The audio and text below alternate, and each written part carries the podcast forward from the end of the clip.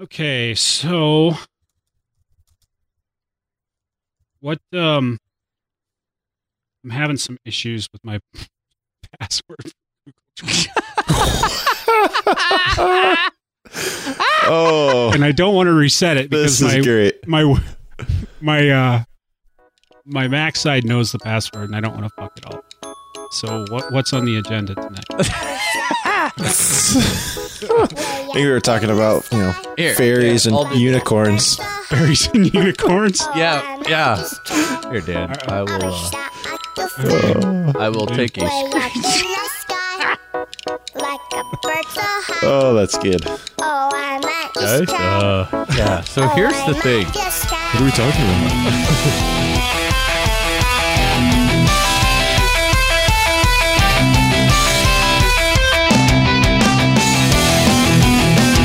Hey everybody, RC Heli Nation version 2.0. I am Dan. This is episode 234. Justin is off doing rocket scientist Nerd stuff. things. Yep. Nerd stuff. Nick You guys want to share here. some data? He wants to share some data with some folks tonight, and he's going to be doing that instead of talking. He's got a bunch of data. It's just so important. So he's off doing that, and uh, we're holding down the fort. Uh, it's been a good week for me, I'll tell you that much. I like that. Just It's been uh, a very relaxing week, uh, and I had some good flying experiences this week. And uh, Jesse, why don't you go first, Well, and then I'll tell. I was just going to say, aren't you going to tell us about it? No, you I'm want, gonna- I'm me gonna to? it- I'm gonna. It's what we call a teaser in the biz. Oh, See what we see what it did in there. Yeah. yeah, I'm really not all that intrigued though. But okay, Sounds Oh, like high it's- school to me. It's worth a try, I guess. If the, you might want to cross that one off your tactics Will list you for go next out week. with me? Yes or no? Yeah. All right. Passing notes. Go ahead. Much like Dan, I also had a pretty exceptional weekend. Um, weekend, weekend. There was lots of flying. There was some carnage. There was some wrenching, and then there was some more flying. So, first off, I, th- I believe it was Friday afternoon. So, I think as Dan kind of mentioned last week, Dan was in town. And so the three of us went out to the field after Nick and I got off work on Friday because some of us do have to work mm-hmm. unlike others of us. Mm-hmm. Mm-hmm. And so it's probably 4.30, 5 o'clock before we finally made it out to the field. So pretty typical day. The weather was, I think the, the weather was actually pretty decent on Friday. Oh, yeah. Not not too windy, if I remember correctly. And so we were just banging out the flights. Um, it was a lot of fun. I was getting in quite a few flights. And honestly, just, you know, coming off of the Othello Fun Fly, so getting into quite a few flights the weekend before, and just honestly kind of starting to feel like you're getting that consistency back, you know, flying multiple weekends back to back and just working on helis and just, you know, kind of feeling like full swing. Summer's here, flying season's here. Um, so it felt really good. And that's probably the most comfortable and confident um, going out Friday that I had felt flying in quite some time. Um, I noticed, you know, starting to fly a little bit harder, fly a little bit lower. Some of the maneuvers that I had been pushing to get back, like the uh, pirouetting loops and pirouette columns and stuff like that, was were all of a sudden, you know, kind of starting to click. Um, so overall, Friday started off really, really good with just having a blast out at the field, hanging out with the guys. So throughout the course of the evening, I probably got in five flights on the Protos and then a handful of flights on the Nitro. And so everything up to this, up until this one particular flight, had been going really, really well. Um, helis were flying great and performing as expected. So went up to the flight line with the Protos and you know I hadn't had any issues the entire day and took the heli up off the ground side in and then went to do and I know this is going to key off some people an aggressive takeoff Oh, Went full- really? went full collective to do I, I so I was so I brought the heli off the ground went side in full collective it's fully spooled up and then did kind of an aggressive little mini loop and right as I started to take off and really punch into the collective guess what happens the motor freaking shuts off And I'm like, you've got to be kidding me. after, I mean, how do you diagnose something like this, right? It's after all the, every single flight at Othello was successful. Probably 10, 12 flights on the model, all successful, not a single hitch the entire weekend. And then you bring this forward to Friday, also five, six flights, completely successful, not a single incident, not even once. And then it's just like out of the blue, you go to fly the helicopter and the thing shuts off on me. So right as I started to feed into the pitch was when you know the motor completely shut off 100%. And obviously when you're at full collective, the head speed is going to dissipate extremely quickly. Bleeds off fast. So Bleeds very off fast. All of a sudden you're like 2000 RPMs and I can count blades. And so it did go in pretty hard. You know, most of the time when this has happened in the past, I was still low to the ground, just doing like an aileron roll takeoff or something a, a little bit where the heli stayed lower. This time, know, I shot it up into a little mini loop. So I was probably 20, 30 feet off the ground when this thing, um, when, you know, the blades completely stopped. So it, it did take a pretty good fall. Got out to the heli and man, it, it, it did suck. It took out, you know, the blades, lower frame. Once I got home and kind of did a little bit more diagnosing, it took out the boom, the tail hub, um, a couple ball links, push rods. Um, so yeah, just just in general, kind of kind of a bummer. Which this was the first time that this had actually caused any real damage. In the past, it had just been you know a couple ball links, push rods, really cheap stuff. Just pop it off, make up a new link, and you know good to go. Snap it back on. But this time it got a little bit more. So now I'm kind of thinking, well, crap, I really thought I had got this figured out with the whole grounding the boom. You know, this is still Nick's motor that I'm flying in there. Really just kind of scratching my head. So this time, though, I remembered okay, wait, I know that we can plug the field programmer in to the Hobbywing, into the port that has on the side thinking maybe we can get a little, you know, some answers out of this thing. So brought it back to Nick's trailer. He grabbed his field programmer. We tried to plug it into the side, and it would not connect to the speed controller. Dun, dun, dun. I think it sat there. What we let it sit for like thirty seconds, trying to Yep. see if it would find Sure if it would maybe connect. So at this point, I'm chalking it up to a Hobbywing 160 issue. Bum. Not saying it's not a great speed controller, but that particular copy I got wasn't. yeah, it's So- lame, man. I was, I was, it, it, I was bumming for you. yeah, it's just it's just one of those things where it's like so inconsistent, and that's what makes it so difficult to troubleshoot. And I really was giving it the benefit of the doubt because, as you guys know, I swapped out every other component. Oh yeah. I've resoldered. I've temped. Every, I mean, I've done my due diligence to try to cross off everything in that electrical system on this helicopter. So at this point in time, that is my 100% final verdict.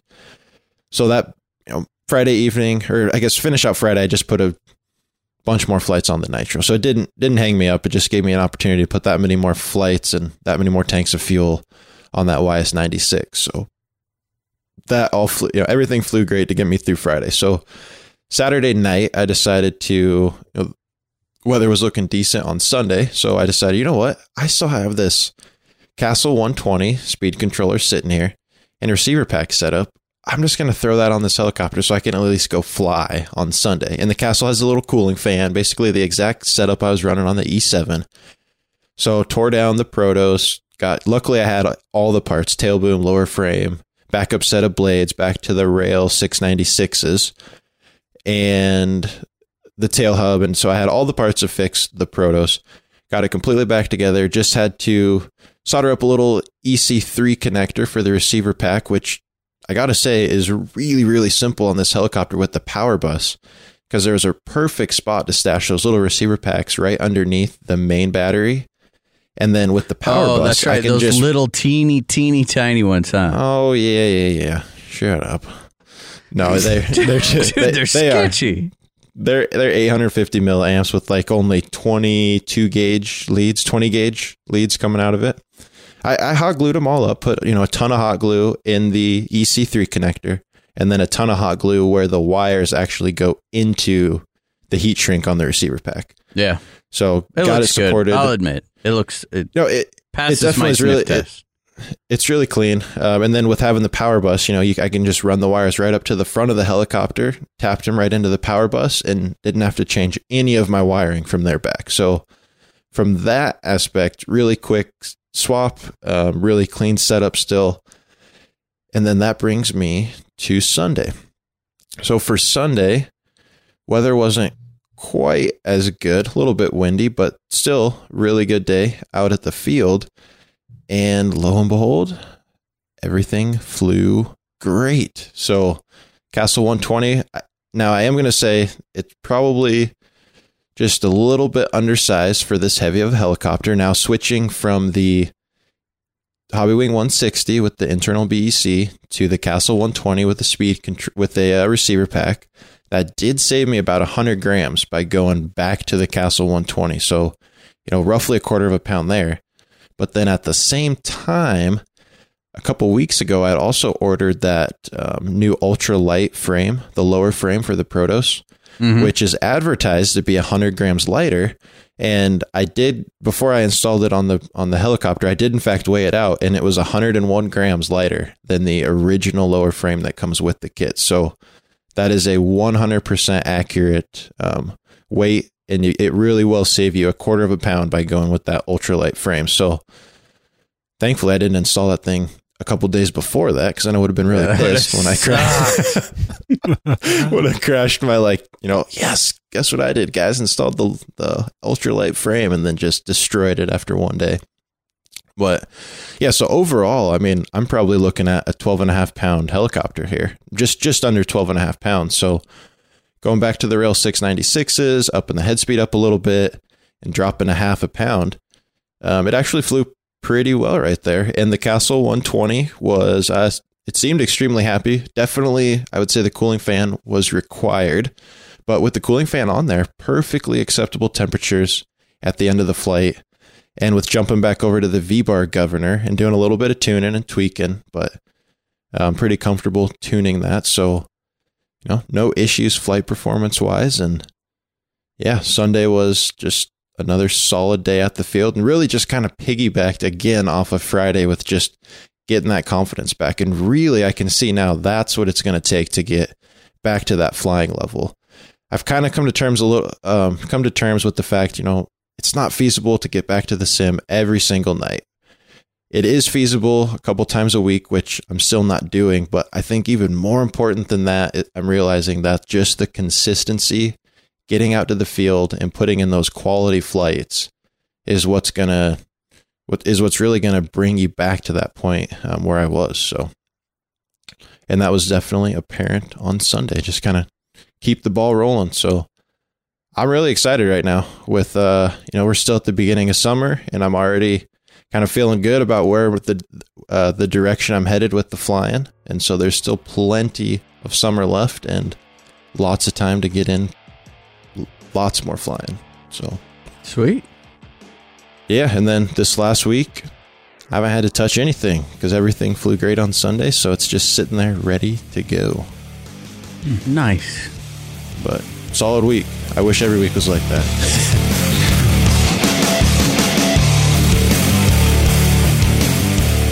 With flying season in full swing, in midsummer right around the corner, one of the most important things to me is getting parts quickly. There's absolutely nothing worse than being out at the field all weekend, banging out the flights only to end the weekend with a crash, and to know that you might not be able to get the parts in time to have your heli ready for next weekend. I always look for parts at lowerheli.com as they have excellent customer service and, of course, fast shipping. I know that as soon as I place an order, Ken is on it. So for all your parts needs, be sure to check out lowerheli.com.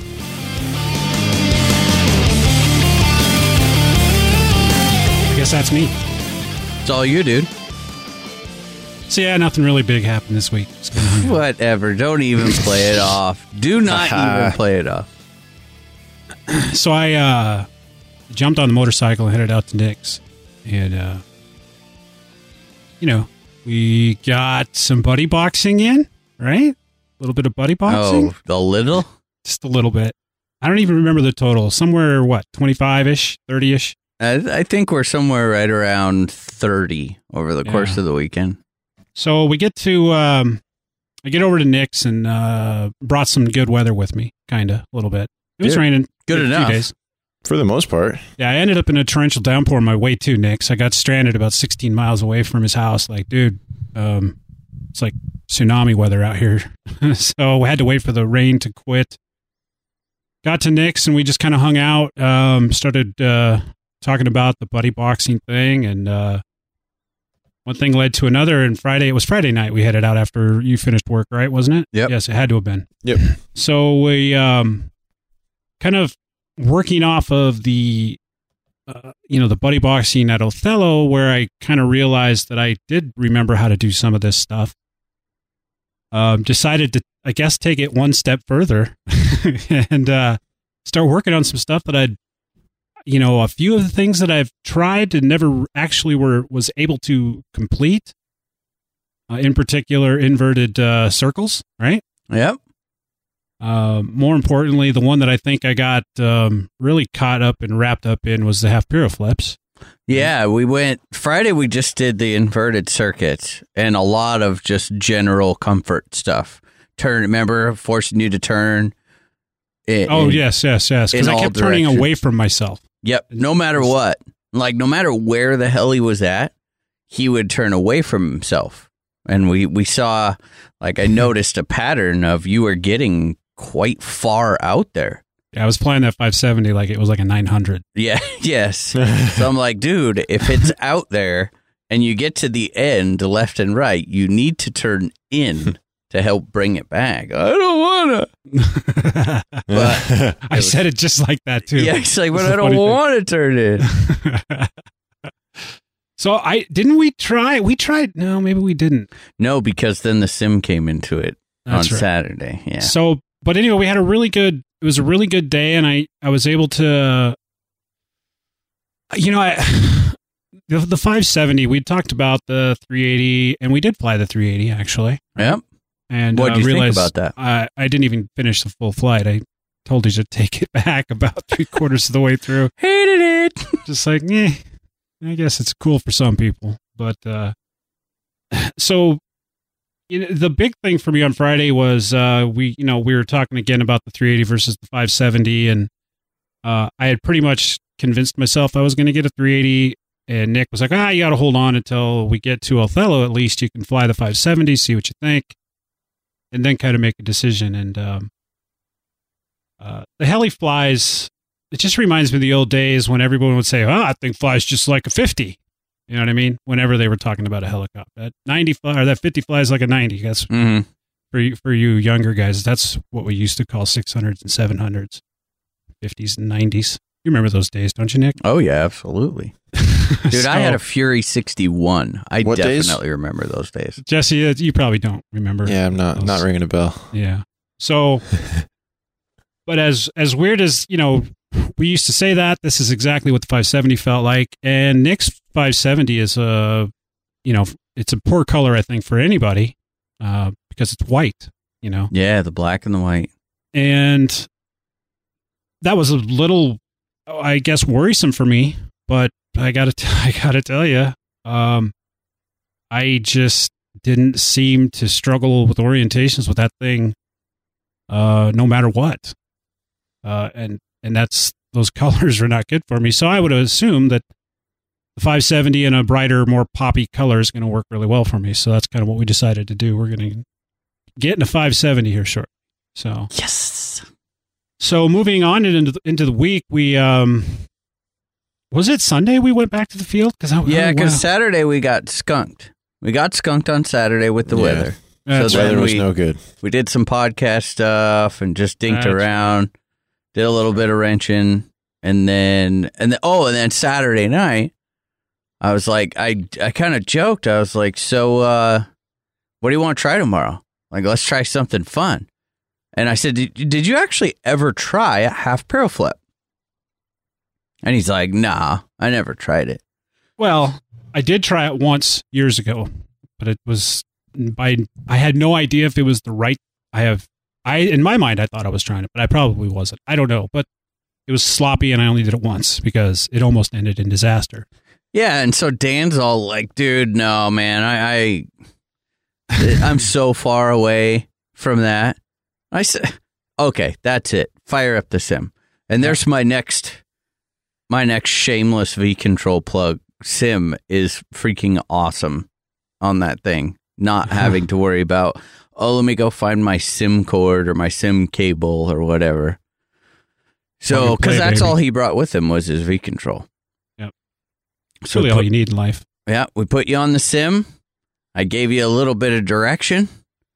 And how long did you sim for that night? Uh, it was roughly an hour, I think. Yeah, probably the longest time you've ever simmed in your life. and it was working on one thing, yeah. one thing only. And I, for the record, I got him started maybe 15 minutes working on it. And then I walked away. I mean, I went and did other stuff. And you sat there by yourself, like just simming and simming and simming. And I came back on that last 10 minutes. You remember that? I do. He's like, well, I'm just, I'm just not quite. We were working on the back half of it because he was already getting the front half fine. And boy, he freaking nailed one. I came up out of my chair. I was like, what? And then I was like, I don't know how I did that. and you know that's and we're going to talk a little bit about this uh, today, uh, tonight when uh, later in the show. But you know that's the one thing is is um, I I guess in a in a theoretical viewpoint, I kind of I kind of understood what I needed to do with the sticks, but making it happen and making it come together and uh, building those neural pathways of muscle memory to make that happen was it's just so hard. It, it's like uh, I was like, I mean, my brain was really starting to get cloudy. It's like, dude, you just gotta you gotta stop. You gotta you have to stand up and go do something else because I just wanted to nail it. I wanted to get it. I wanted, and I didn't care if it looked perfect. I wanted it to be smooth. I don't. I didn't care if it stayed in one spot. Didn't care if it lost a lot of altitude. I just wanted it to resemble what I see these guys doing all the time Yeah. in some f- form or fashion. And I kind of felt like on the sim, I was getting that. Oh, yeah. At least the first half, you know. Um, which leads us into Sunday. Um, we got there and uh, had a little interaction with some local people, and Nick's going to talk about that here in a minute. But uh, we got uh, got got the helis in the air and proceeded to do some buddy boxing, and I just tried it, and you know, it's it, it was like at first it, it just wasn't working, and I would correct and come out of it and recover and as the flights were progressing as we were getting more flights on, I was starting to notice that, you know, one time out of a flight, I would have one that would resemble. And then a couple flights down, it was two times out of a flight and something, it would start to look decent. And then actually, kind of what tied it together, strangely enough, was Jesse stood, came up and was standing behind us. And he's, he's, you know, and he was noticing that I was just trying to go straight into it from a hover Mm-hmm. which Yep. is a little unnatural maybe because it's kind of part of that transition thing right like the heli's moving and he, Mhm. su- he suggested that i should you know fly you know tail end towards myself and then just try to go into it and the first try doing that it, it just was butter i mean it it was butter. It looked really It smooth. was perfect. It was looked perfect. really good. And um that really i guess you know we talk about that that click. And i don't want to say that it clicked completely because i know i still have to struggle with it but for that moment in time that i did i was able to do a few of them right in a row.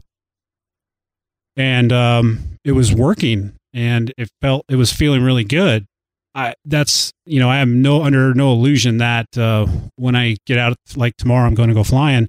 When I get out to the field, I'm just going to be able to bust right into where I was. It's going to be, you know, it's going to take some time. I'm I'm okay with that, but at least uh, at least I'm working on it because this week sums up more progression probably that I've had in the last four years, just in two days of flying, and you know, just having the you know the confidence that someone's right right there to to to pick up the the, the really bad decisions while flying should the case happen. But you know as much I was thinking about that but but looking back and you know we actually talked about this at while we were buddy boxing is um Nick never had to rec- had to recover for me I I was actually at the point where I had a lawn chair out there.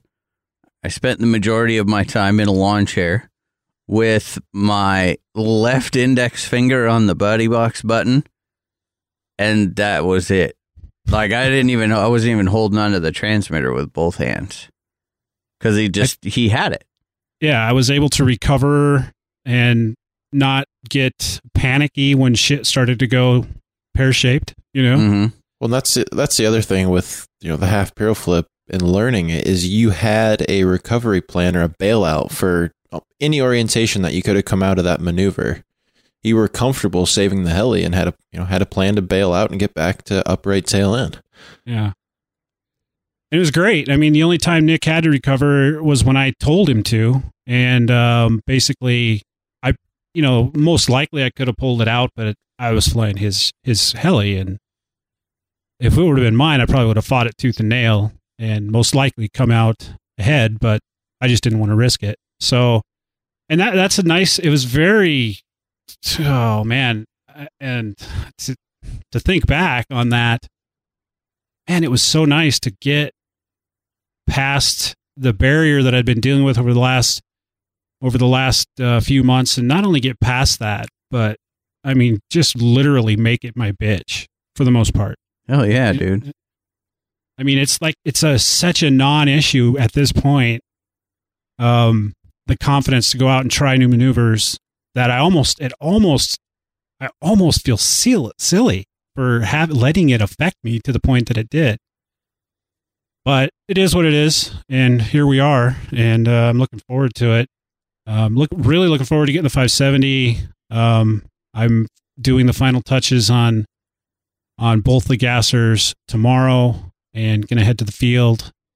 And uh, it's supposed to be beautiful for the next week here. Sunny and 75 degrees. Looking forward to it. Going to get some flying in. Oh. And, uh, uh, you know, we'll see. Maybe, um, maybe come Dieter's event, I'll be uh, rocking those uh, full piro flips, man. Yeah. So I'm talking about. And uh, definitely going to get some flights. Definitely going to get some flights in at Dieter's event this year. That's uh, that no flying at Fun Flies is a thing of the past. So uh, we're we're beyond that. So it was a good week. Had a great time at Nick's. Uh, look forward to coming back probably in the next couple weeks, and uh, we'll we'll see what happens from there. Awesome. Uh, it's I did uh, I did get a few things ordered this week. I got a motor ordered for the 570. Oh yeah, oh yeah. 40, 25, 1100 Yep. Scorpion. Yep. Mm-hmm. And then you're And, gonna what all what all components you got picked out for it? We're gonna put BK servos Yep. all around. Um, we're gonna go with an icon or icon. Oh my god. Yeah. Mm-hmm. a Neo. Dan is and we are not. uh, and um, we're gonna go with a uh, uh, speed control. It's escaping me at the moment. Uh, come on. the Hobby Wing one There you go. There That's it what is. it is. That's it. First one. Never had one before, so we're gonna go. We're gonna try give that one a try. And um, I think that that about wraps it up. Uh, we're gonna. Oh yeah, the UI sensor. I'm gonna try that out for the electric. Right? Yeah, that's a Oh, must. nice. That'll be cool. Yeah. It, wor- it And, works uh, out great. It's gonna work out great because I'm gonna have Nick put it all together for me while I sit back and drink beer and watch him. Probably. There's a good likelihood. Oh, let me know when you're doing that, Dan. I'll come drink beer with you. You come to sit back, drink beer with me, bring some of your homebrew. And we'll watch Nick do all the work. Yeah, Uh, we'll you watch know Nick what? build the heli. I'm game. Like I, I'm actually okay with that. I'm completely okay with that. So that about wraps up my week. This week is going to be good. Uh, going to get some uh, flying in and, uh, uh, you know, get ready for Dieter's Fun Fly. It's going to be a lot of fun. Sweet. That leaves you, Nick. That leaves me. Wow, what a week. Hey, Kayla, would you mind uh, charging up my batteries while I pack up all my helis and other gear so we can head out to the field? I would love to if I could figure out how to work this charger. It's so confusing. You really need to get yourself a new one. You don't have to tell me twice. I know exactly what I'll get. I'm going to head over to revelectrics.com to order myself up a brand new dual PowerLab 8 charger. With the pre programmable menus and the endless customization, it's extremely fast and easy to charge nearly any battery. Thank God.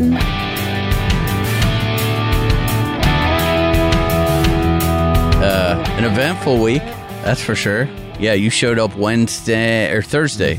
I don't know, something like that. Uh, I don't remember. I think it was. I think it was Thursday. Yeah, Thursday. Oh, no, Um, no, it was Wednesday because we recorded on Thursday. oh, that's right. Yeah, that's right. So we hit the field Friday. Um, I I only flew once on Friday. We really pushed and focused on. You know, my goal was to maximize Dan's stick time while he was here because you know I've been there, and, and we're going to get into how to progress.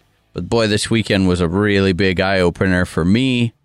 You know, not only about where I'm at, but kind of also what you know what the different parts of what gives me satisfaction in the hobby. So Friday when we got out there, yeah, it was just it was all about the buddy box with Dan and and you know from a from a buddy boxing standpoint, it was just it was awesome. I mean, it's awesome. I love to teach. Man, if I could if I could quit my job and just have a flight school, I totally would. I would in a second because I feel like I could teach anyone to do any maneuver. Even the ones that I can't do, I can usually pick out with my eye what's going wrong. Um, so that that was just it was really neat. It was very satisfying, you know, to be able to do that. Now coming back from Othello, I was one of the unfortunate ones that had the one-way bearing issue on the nitro. So you know, I I, I decided to break my cardinal rule of don't take apart a good flying model, but I really wanted to get some time on the nitro on Sunday. So the 770 sacrificed its double one-way bearing setup, and I got that put in. Um, late Saturday night. Saturday we just dinked around, did podcast stuff, uh, like we talked about with the sim. I didn't touch the sim, only to get it tuned up a little bit for him. Uh, so coming into Sunday, I I wanted to fly a lot more though myself. I wanted to get some more time in on the nitro. I you know I was just so excited that that love for the heli all over again coming back from Othello with the 700 comp on 710s. I was just like a fat kid in a candy store. It was amazing. So I actually went out there, you know, um, Saturday I I went ahead and recalibrated. I put all of my helis over on the hobby or over, excuse me, on the V bar governor. Um, we're working on some hobby wing firmware. So I was like, all right, dude, it's time to do it. Quit being lazy. Yes, the Hobby Wing Gov is plug and play. It's kind of a no brainer. You can't really screw it up, and uh, I'll be damned if it doesn't work great. But there is a very uh, a slight performance edge to the V Bar Gov. And so, since you know, they said, "All right, it's time to start working on some external gov firmware," like, perfect. I mean, that, that's what I needed. So, getting that put on there, I quickly remembered, wow, Nick, okay, you've been kind of lazy about your tuning. You know, the the 700 was what it was, but when I got that firmware on there, and then with the 710s now, it was it, it was kind of like I wanted to tune all of a sudden, all over again. It's like, dude, I see that last 5%. Let's go get it. And it's time. It's a time investment to get that last little bit out of it. So, um, come flying, you know, come flying on Sunday, not only was I with Buddy Box and Dan, but I was putting in my own time. I just kind of said, Dan, you are in charge of the 570. You, you, you know, when it's ready, you just tell me when you're ready to go. So I put in a lot of flights. Got some flights in on the 700. Got a I burned a gallon. Can you believe that? I burned a gallon through the nitro. I didn't even Nice. realize that till I got home. Um, got that, you know, at the end of Othello, I was finally getting used to that Trek motor and how it tuned. So I was getting it tuned in um, to where it was starting to make some power and I was happy with it. And so Sunday was more focus on, okay, let's focus on the actual tuning of the model itself, getting those last little bits and last little bits. And it was, um, I'll get to my last flight to the day in a minute, but it was, it was well worth it. So let's see. As Dan had mentioned, we had a pretty interesting situation, you know, and you think, ah, I, I hear about it, I read about it, but we pull up to the field and we're we're getting all set up, and uh, y- you know where this field is. We're about three miles away from uh, from an airport, from Bellingham Airport, which is a fairly big airport, and it it just so happens we're also like on the down the the landing leg, the final approach leg to landing. It's almost, I mean, they fly like almost right over the field. Now, eh, um, altitude wise, oh my God. I mean, you couldn't even get up there even if you wanted to. Um, but it is a little bit visually, it's like, oh, hey, there's a plane flying right over us. Um, and on this road, we fly in an empty field there and it's a dead end road that goes back to what's called Bellingham Public Works, and this is where all the sheriffs, the sheriff department, you know, they park their cars back there, they fuel up, and that sort of thing. So we have an awesome relationship uh, with the law enforcement over there. I mean, they stop all the time, they say hi, they watch. Uh, they're always, you know, they they come out there and let the dog, the canine units out, and you know, they've been so kind to us and my son you know, letting him go over there and giving him stickers and stuff. It's just, it's, to me, it's exactly how it should be. That's how it should be. And so we're getting all set up, and a um, officer pulls up, and I didn't even think about it because they're doing it all the time. And he's like, hey, um, are, are you guys flying any drones here? you know, and I kind of chuckle and and my my gut instinct was I was like, nah, we we don't have any drones. We have remote control helicopters. Which I know that by the FAA there is no difference, but to me, damn it, there still is. And the guy's like, "Oh, oh, okay, okay, yeah, no problem." What had happened is the FAA actually called um, the police department and said, "Hey, there's someone flying drones over in that area." But that was it, and, and supposedly it was interfering with commercial flights. Now we hadn't even, fl- and he's like, "So have you guys?" I said, "Do we haven't even flown?"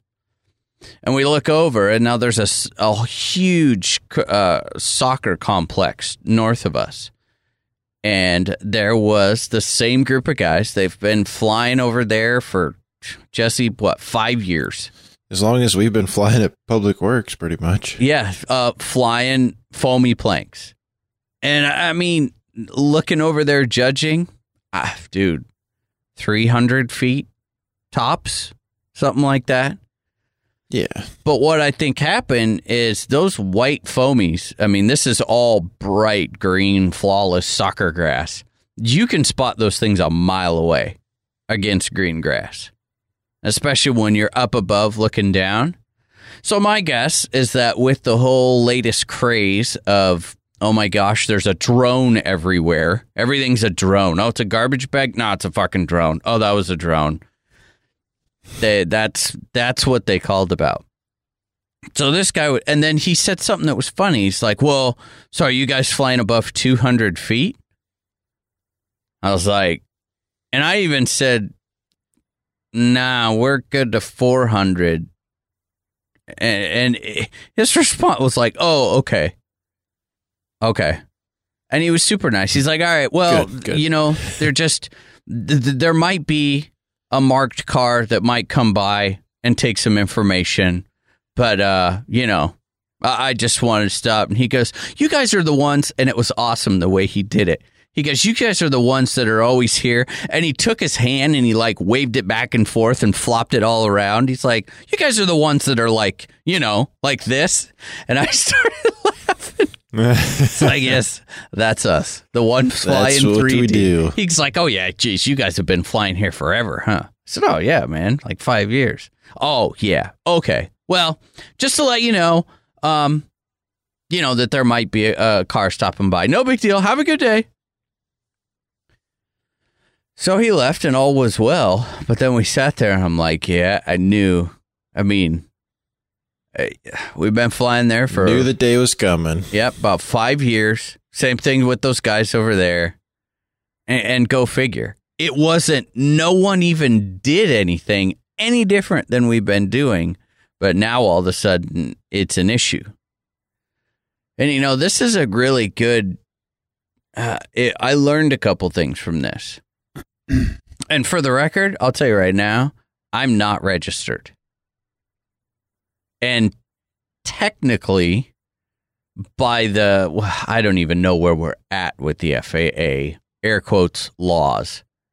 But I mean there's I think we are like right at or slightly under the 3 mile. So so we should not be flying there. I guess. I mean, right? Yeah, and I, I actually mapped it out. We're like 4.8, Nick. Oh, we are? Yeah, we're almost at the five. Okay. So that maybe that's what it, I was thinking it was like we were 0.1 or 0.2 under. Yeah, Yeah, and see, the shitty thing about this is the this whole mess is it's it's wasting the police officers' time. I mean, the resources. Yeah, and that was what I, I mean. The guy was super cool. He was super nice. But if there was one thing I learned from that whole situation was he did not want to be there. He had no issue with what we were doing. And he was also painfully uninformed and uneducated. Yep. Like, where did the 200 thing feet come from? Are we actually like when I told him, and, and it was kind of a test, and he failed, and I'm not blaming that on him. Are you flying drones? No, I don't have any drones. I have RC helicopters. Oh, okay. I mean, that says right there, these guys are being put in situations that they are not trained for, Yep, that they have for. no clue what laws, even if there are any, that they're trying to enforce. But like he said, if FAA calls, they have to. yeah. Well, and yeah, to, to add on to your story, and I think this was after the sheriff had stopped by. Um, I was getting ready to leave my house, so I was not there at the time when the first when this uh, sheriff stopped by. So I was getting ready to leave the house, and you know I'm putting stuff in the truck, and all of a sudden Kayla comes out out of the garage, and she's like, "Hey, there's a post on, there's a, a page on Facebook, Whatcom County Scanner Reports, and basically it's just a Facebook feed of all the police um, broadcasters, you know, that go over the scanner. And then they post them up on there, and so you kind of see if there's something in your area or just what's going on. She's like, "Hey, there's a there's a post on Northwest uh, Police Scanner saying that there is drones flying at the Northwest soccer fields interfering with commercial airline traffic, and police have been dispatched and instructed to, um, you know, basically ground whoever's flying them."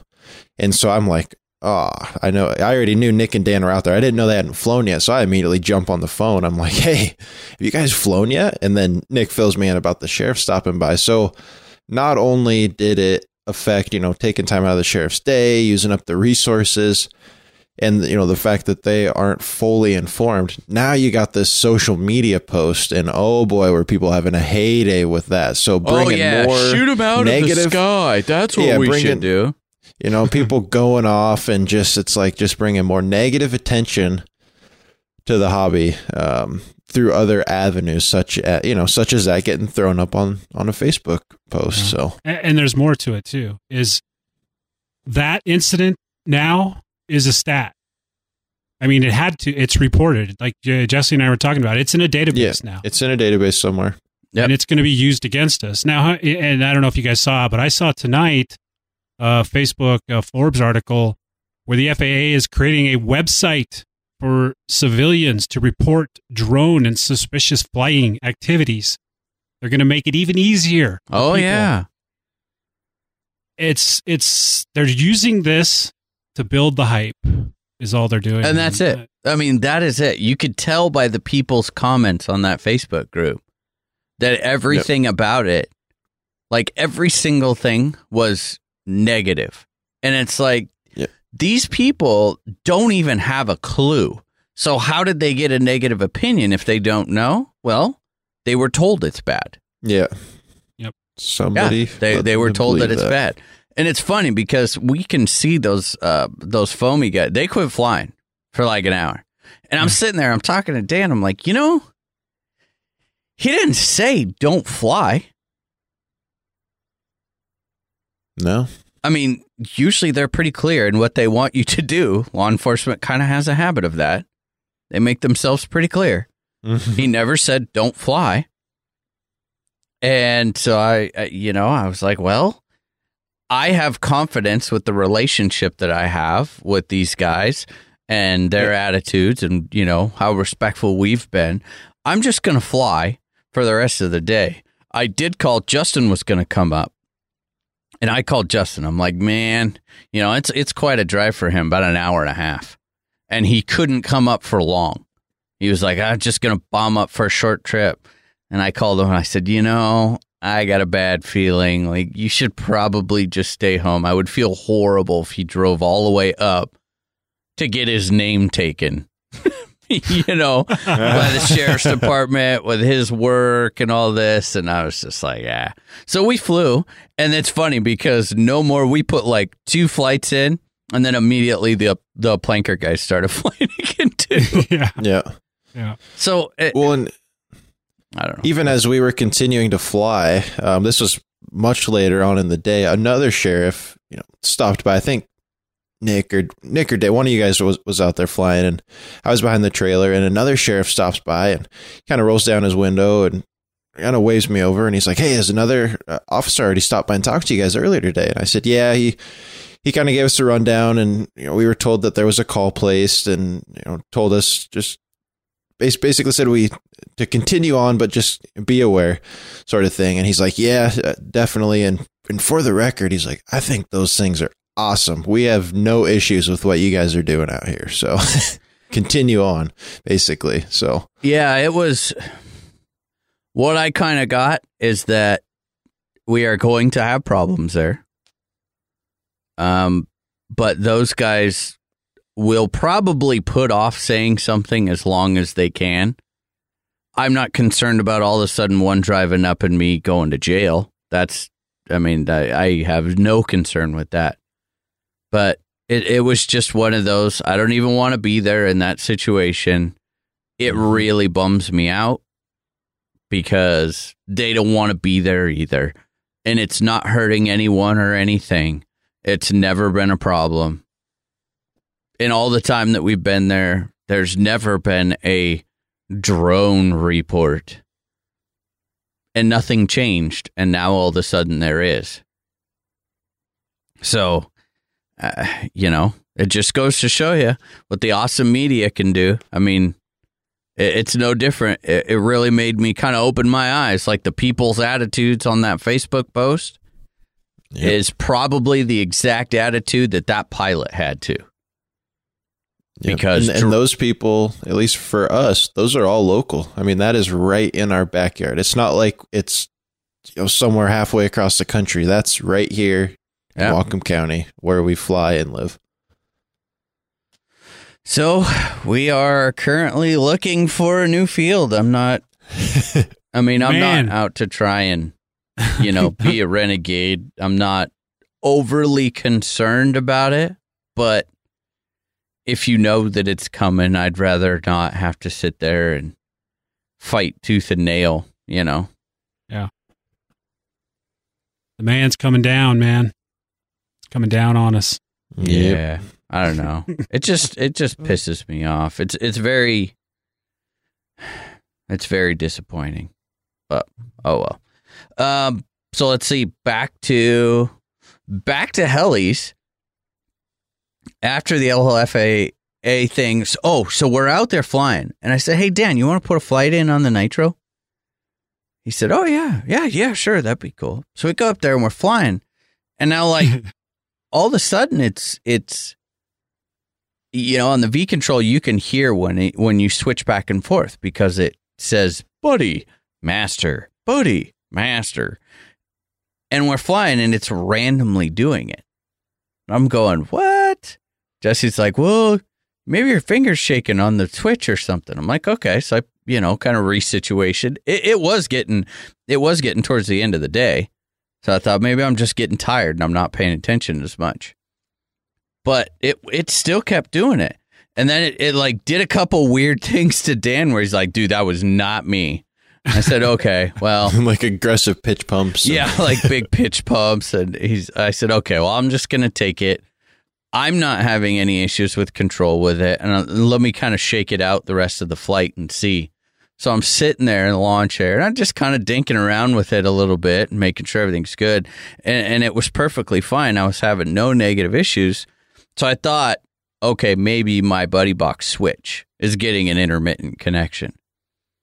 Well, for some odd reason, I don't know how, why, or what, but you know, we talk about those flights, and this was getting down toward the end of the day. How or why my brain decided to lock into Epic Nitro flight mode halfway through a flight, sitting in a lawn chair, I'll probably never know. But man, that was awesome. I freaking threw that thing down and it was fun. I had some hurricanes going, like full collective hurricanes, motors pulling good. And when you're sitting down and flying, the, the grass is like, I don't know, two feet, somewhere around there. And it was just like bl- tip of the blades right in the grass the whole way and uh, just honking on it. So much fun. And the piro tic-tocs. We even got Jesse. Was that Friday? Got a flight video, or was that Friday or Sunday? No, I think it that was Sunday. Sunday, yeah. Yeah, which is kind of funny because I forgot about half the stuff I can do. I always do that when I go to record.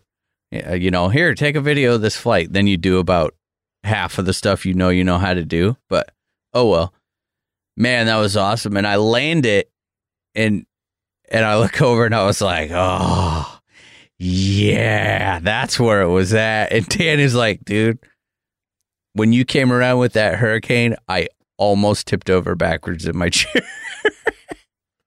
Actually, actually, I think I said, uh, "Wow, that that was just as frightening as I, as I assumed it would be."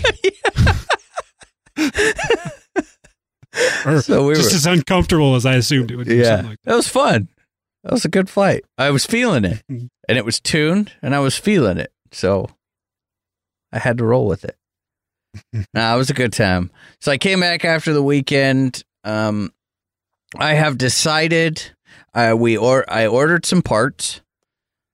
Um, I had to get obviously the the update slash upgrade part um, that they're sending out to everyone with issues in the in the nitro. So I got that, and then I have decided that I have always wanted to try the 130, the Hobby Wing 130. You know, it's 100 grams lighter, and I think I'm way addicted to getting the disc loading down on the 700. So I uh, put one of those since that weekend in the 700. Haven't flown it yet. I also made the decision, and this is where everyone rolls their eyes and goes, dude, you're insane. Um, looking at the logs on the 500 SS, which is kind of cool with the UI sensor that it'll log, you know, like actually log to the radio. And then that HeliFreak user has that killer uh, program for dumping all that information in there. And it's very easy to go back and pick your model. Oh, 500 on this date, that flight. Oh, yeah, that one. So I went back and was looking at my data and it it was really really good. Like I'm not at 100% output for PWM yet. Like I have more. There's definitely more there. But I yeah, obviously, like we mentioned, my packs are starting to they're holding up, but this is just maxing the pack out. I mean, maxing the pack out. So after getting the first 130 in, I weighed it. And then on the 500, I'm running the Hercules, the Western Robotics, that big ass BEC, like the 16S one or 18S or whatever it is. It's pretty heavy. So between the two, they are six grams uh, between the BEC and the 100 HV that I have on the 500. They're six grams heavier than the 130. Well, guess what? If I go 130, then I can go 14S on the 500. 14S. Nice. So I have a, another 130 coming, and I am going to do. I can't find 7S packs that small, and and that's kind of the big problem with going 12S on the 500 is you're limited with pack length. It's just not designed to be 12S like the 570 is, where the pack slide under the tail servo. So this there's there's lots of 6S packs out there, but not very many of them at all fit lengthwise in there. So when I was looking at it, I'm like, yeah, but I have height. I have room for height. Well, no one has 7S packs that are in that shape, but it is I can easily get another 2S pack on top of the rear pack. I mean, easy with the same footprint and everything because it can be longer because I'll just set it on top of the rear pack and it can hang over the front pack. And I can, two S packs you can find all over for any different size that you want. So I think I'm going to kind of make my own stick pack, uh, you know, and I'll actually crimp or, and or solder the batteries all together and put like a, like an 8S balance connector on that rear pack. Do it that way, but I'm going to go for it. I'm determined. We are going to crank the crap out of that 500. Hmm. I know. Weirdo. It is weird. Yeah. Uh, so other than that, the, Does that change your class? nope, nope. There are no voltages anymore. Hmm. Doesn't matter. It's just fuselage or no fuselage, and then kind of your decision um, between the and I'll probably get the names wrong between I think it's novice and the master class. For so I'm class two because of blade length. Um, there is no full fuselage models in my class. No one even makes one, although, you know, the provisions for that rule is there. So that's kind of a wash. I don't worry about that. But then it's the novice or the master class. And the difference is whether you pre stage or not.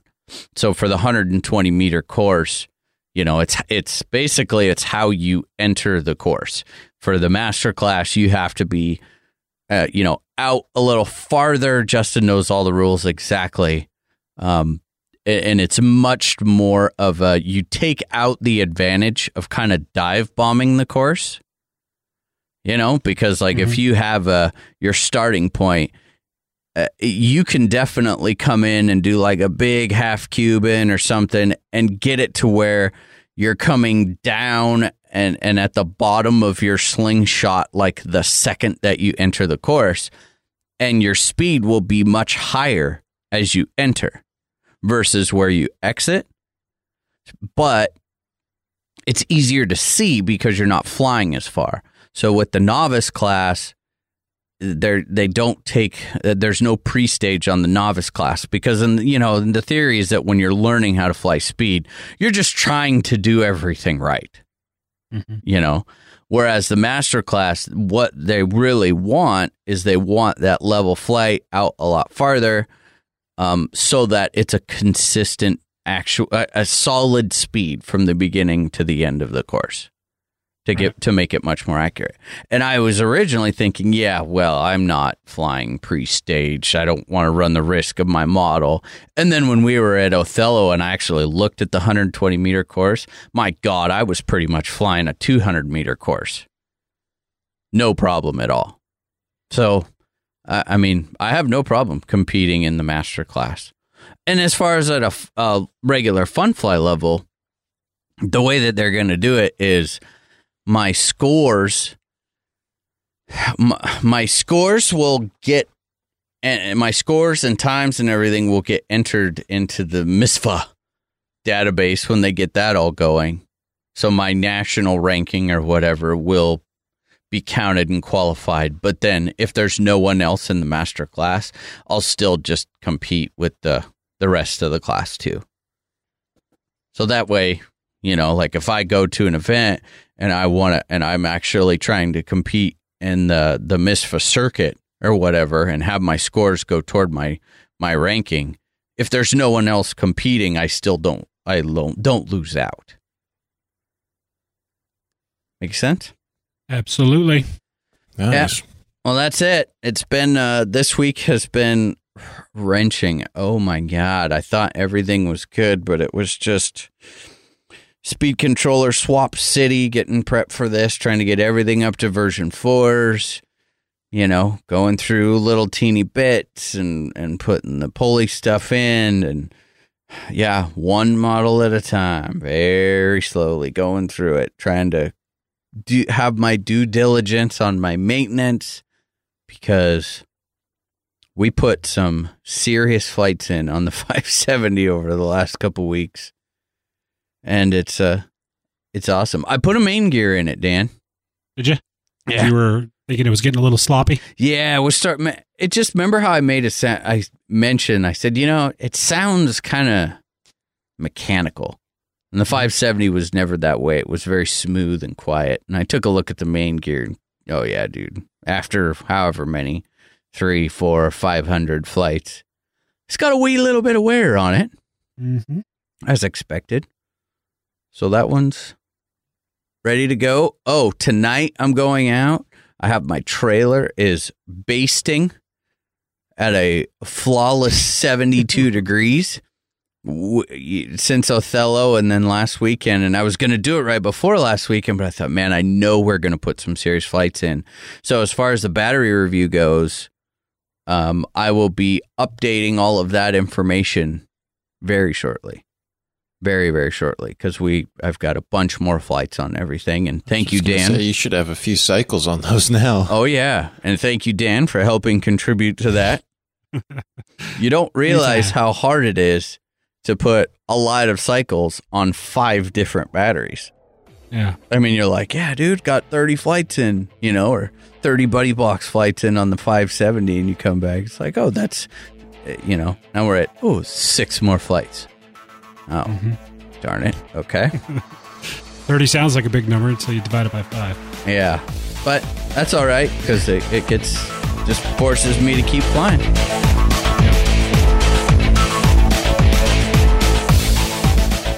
Good blade has personality, has soul, has attitude, has performance, and it's got character. When you finally find that blade, there's a connection.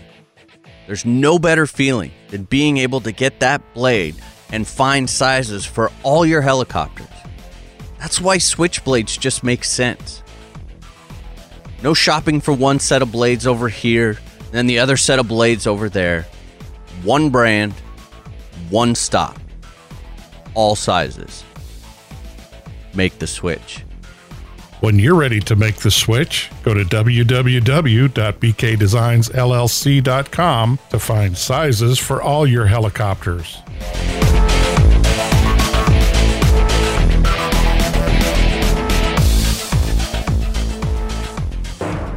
From Hollywood, it's the Nation versus Citizen quiz show.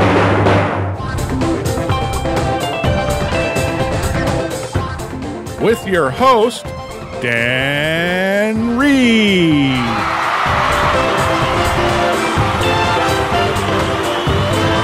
And his wonderful co hosts, Nick, Jesse, and Justin. And now, here's your host, Dan Reed. Thank you. Thank you, everybody. and welcome to the Nation versus Citizen Quiz Show.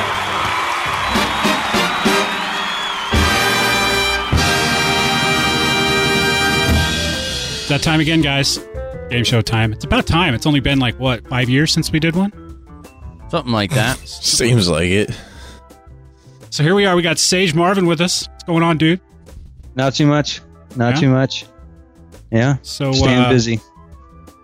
You've uh, you've listened to the game show before, but I'm going to quickly go over the uh, quick rules. There's going to be ten questions. You get one point for each question you answer correctly.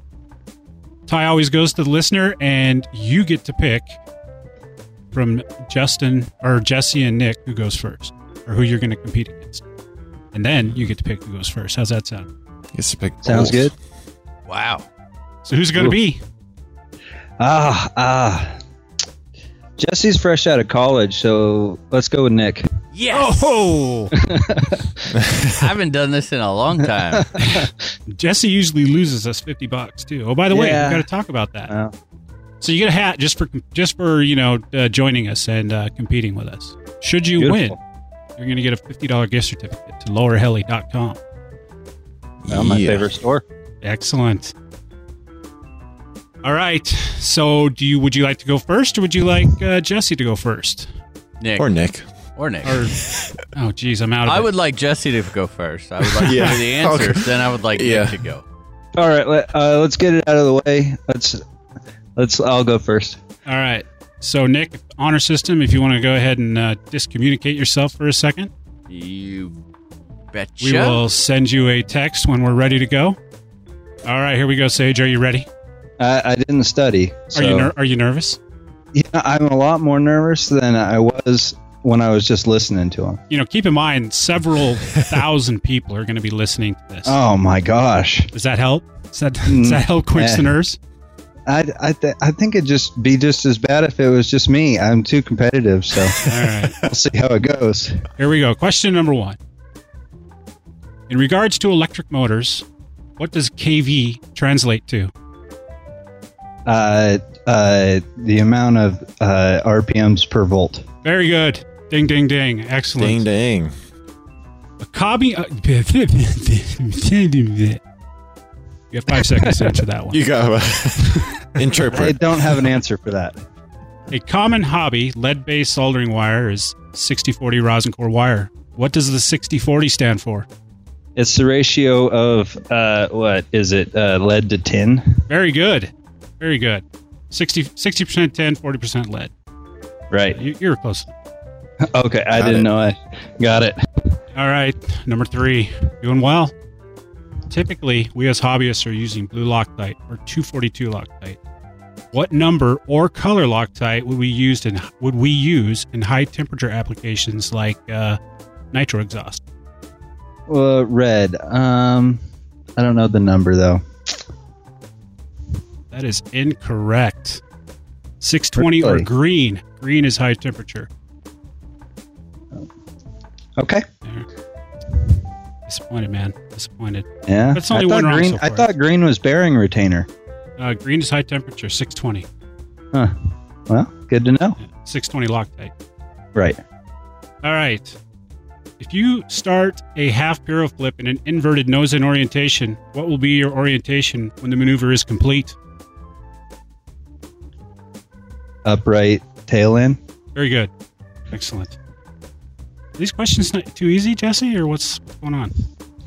I think No. Sage is just rocking Is he just rocking it? Right in my wheelhouse. Number five. What is the Canadian version of the AMA for RC aircraft?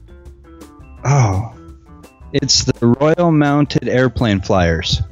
Nope. Close though. Ah. It's MAC, Model Aeronautics Association of Yeah, Canada. th- that one I did not know.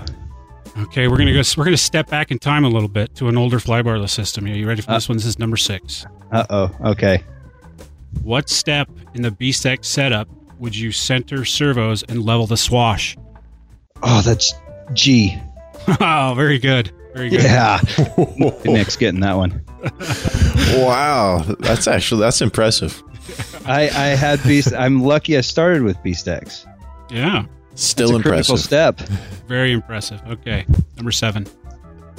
Name one brand of gas of a gasser conversion. Uh, Helibug. Very good. I had uh, Leviathan and Helibug, so there might be others out there, but uh, those are the two big ones, I think. Number eight, and you are totally rocking it, so we'll see what happens here. When tuning in Nitro, you will often hear the expression, sounds like it's hanging on the pipe. Typically, that indicates what type of running condition. Lean condition. Very good. Dang. I'm a healthy sponge, man. All It's right. like I read it and I keep Number- it. I Number don't nine, know. and I, I think I think he's only got two wrong so far, right? You got Jeff? six. Yeah, you got six right. Oh, jeez. Number nine. What state did miniature aircraft originate from? I'm gonna have to go with Montana. I know they had a machine shop there. Yes, they Ah, did, but they originated have to go there. Florida. Florida. Dang it. Florida. So the last one, number 10, is kind of an RCHN history question. Okay. So if you can think about this, this is, this is quite some time ago. Okay. Okay, number 10. The Target Bag Award is generally handed out at events that the, at RCHN does live shows at. It's awarded to the person that we decide had the most carnage at the event. Its origin comes from an episode where Rob lets listeners know he crashed one of Dan's helis in a grand fashion. What heli of Dan's did Rob crash? That's when he cut your X5 in half, isn't it? He cut it in half, but it was not the X5. It was the Fusion 50. Oh, oh no. 50. Oh no. But yeah. dude, you, oh. dude, you rocked it. What was it? What's the final score? Six. Six out of ten, dude. Oh. That's right good. on. All Let's right, see what Nick can do. That's good. That's good. Let's get Nick back here. Let me send him a little. You gonna send him a text? I'm ready to win. All right, Nick. Do you want to know before you go into the questions what uh, Sage's final tally was? Um, nah. Let's wait till it's all done. I want All right. some suspense All right, here we Okay. go. because I'm gonna bring it. He did well. He did well. We'll, we'll leave, we'll we'll leave, leave it at that. Have we won? And like, it's. I feel like it's been a long time. It's it's been a long It's been a little while. yeah. Yeah. Okay. All right. Um, a game. Let's do it. All right. Question number one. In regards to electric motors, what does KV translate to? RPM. RPM per volt is what I have. Does that count, Jesse? You be the judge. Yeah, I'll give it to him. All right. Number two. A common hobby lead based soldering wire is 6040 rosin core. What does the 6040 stand for? The ratio of, Of? lead to tin. Very good. So here we go. Number three. Typically, we as hobbyists use blue Loctite or 242. What number or color Loctite would we use in high temperature applications for, like maybe an exhaust? You don't. Well, you could, but it's a high temperature. That's the key question here. High temperature Loctite. Oh, I don't have a clue. Green, man. Green or 620. Six twenty. Yes. Wow. Yeah. No idea. All right. I'll forgive you for that one. All right. If you start a half piro flip in an inverted nose orientation, what will be your orientation when the maneuver is complete? Uh, upright tailing. All right. Number five. What is the Canadian version of the AMA for RC aircraft? Oh god, Canadian. You live right Would there. be so pissed. right there, dude. you Uh, could throw a rock into Canada. it starts with an M and ends with a C, but I it, it's like four or five letters long. I don't know. MAC. M A A C. Oh, I Aeronautics could've guessed Association of that. Canada. You should have Dang You guessed. were it. close. I would have guessed like M H A C or something. Yeah. Crap. This is not looking good. What step, this is number six, what step in the BeastX setup would you center servos and level the swash? Oh, step G. Very good. Oh man. I knew Nick was going to get that one, actually. Yeah, I wrote the tuning guide, bitches. Oh, that's right. There's one for you. Name one brand of a gasser conversion. A brand is in like the manufacturer. Yes, Leviathan. very good. When tuning a nitro, you will often hear the expression, sounds like it's hanging on the pipe. Typically, that indicates what type of running condition. A lean condition. Indeed. What state did miniature aircraft originate from? Ah ha ha! Actually, they originated from Florida, Bob. Yes, they did. Ding, ding, ding. That's right. They brought over Jeff. Yep. Jeff moved. I remember that. Okay. So this is an RCHN uh, history lesson or history question here. I, You, sh- you, sh- you should. Well, it was a little before your time, but you might be able to get it. Okay. Target bag was. Yeah, okay, let me start over here because I already started screwing up because I'm old, as uh, Jesse lets everybody. everybody Yeah. Grandpa Dan. Awesome. The Target Bag Award is generally handed out at events that RCHN does live shows at. Is it, award- it is awarded to the person that we decide has the most carnage at an event. Its origins came from an episode where Rob lets listeners know he crashed one of Dan's helis in a grand fashion. What heli of Dan's did Rob crash? Oh, he split that Fusion 50 in half, baby. ding, Well. ding, ding, ding. What's the uh, what's the tally there, Jesse? Well, I have got Nick for a total of eight questions right, yeah. missing 2 and Uh-oh, I've I'm got nervous. Sage for a total of six questions right. Yeah. Missing Oh four. man, Nick pulls one out. Nick pulls it out. Lucky. you guys Yeah, needed there was a win. couple of those that could have gone either way. Yeah, those, uh, oh, dude, I thought for sure, like, hit me with the Loctite and then the Canada thing right off the bat. I thought it was game over. Well, Sage, thanks for playing. For just Hey, just for pleasure. just for coming along, we're going to send you a hat. So if you could send an email off to Ken at rchelination.com, say Ken, get that damn hat in the mail to me. Will do. We'll get that rolling out. Say for you. I'll let just like know that, well. too. Yeah, I will. I'm gonna say I'm gonna put it in quotes from Dan. Okay. yeah, thanks, buddy. Excellent, dude. Hey, thanks thank for you guys. That was fun. Excellent. Thanks. Later, Sage. Later, guys.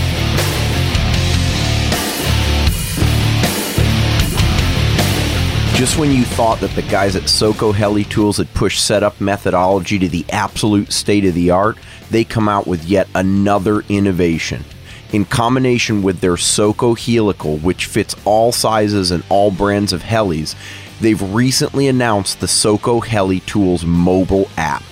This app greatly simplifies your setup by completely eliminating the need for a level working surface or main shaft.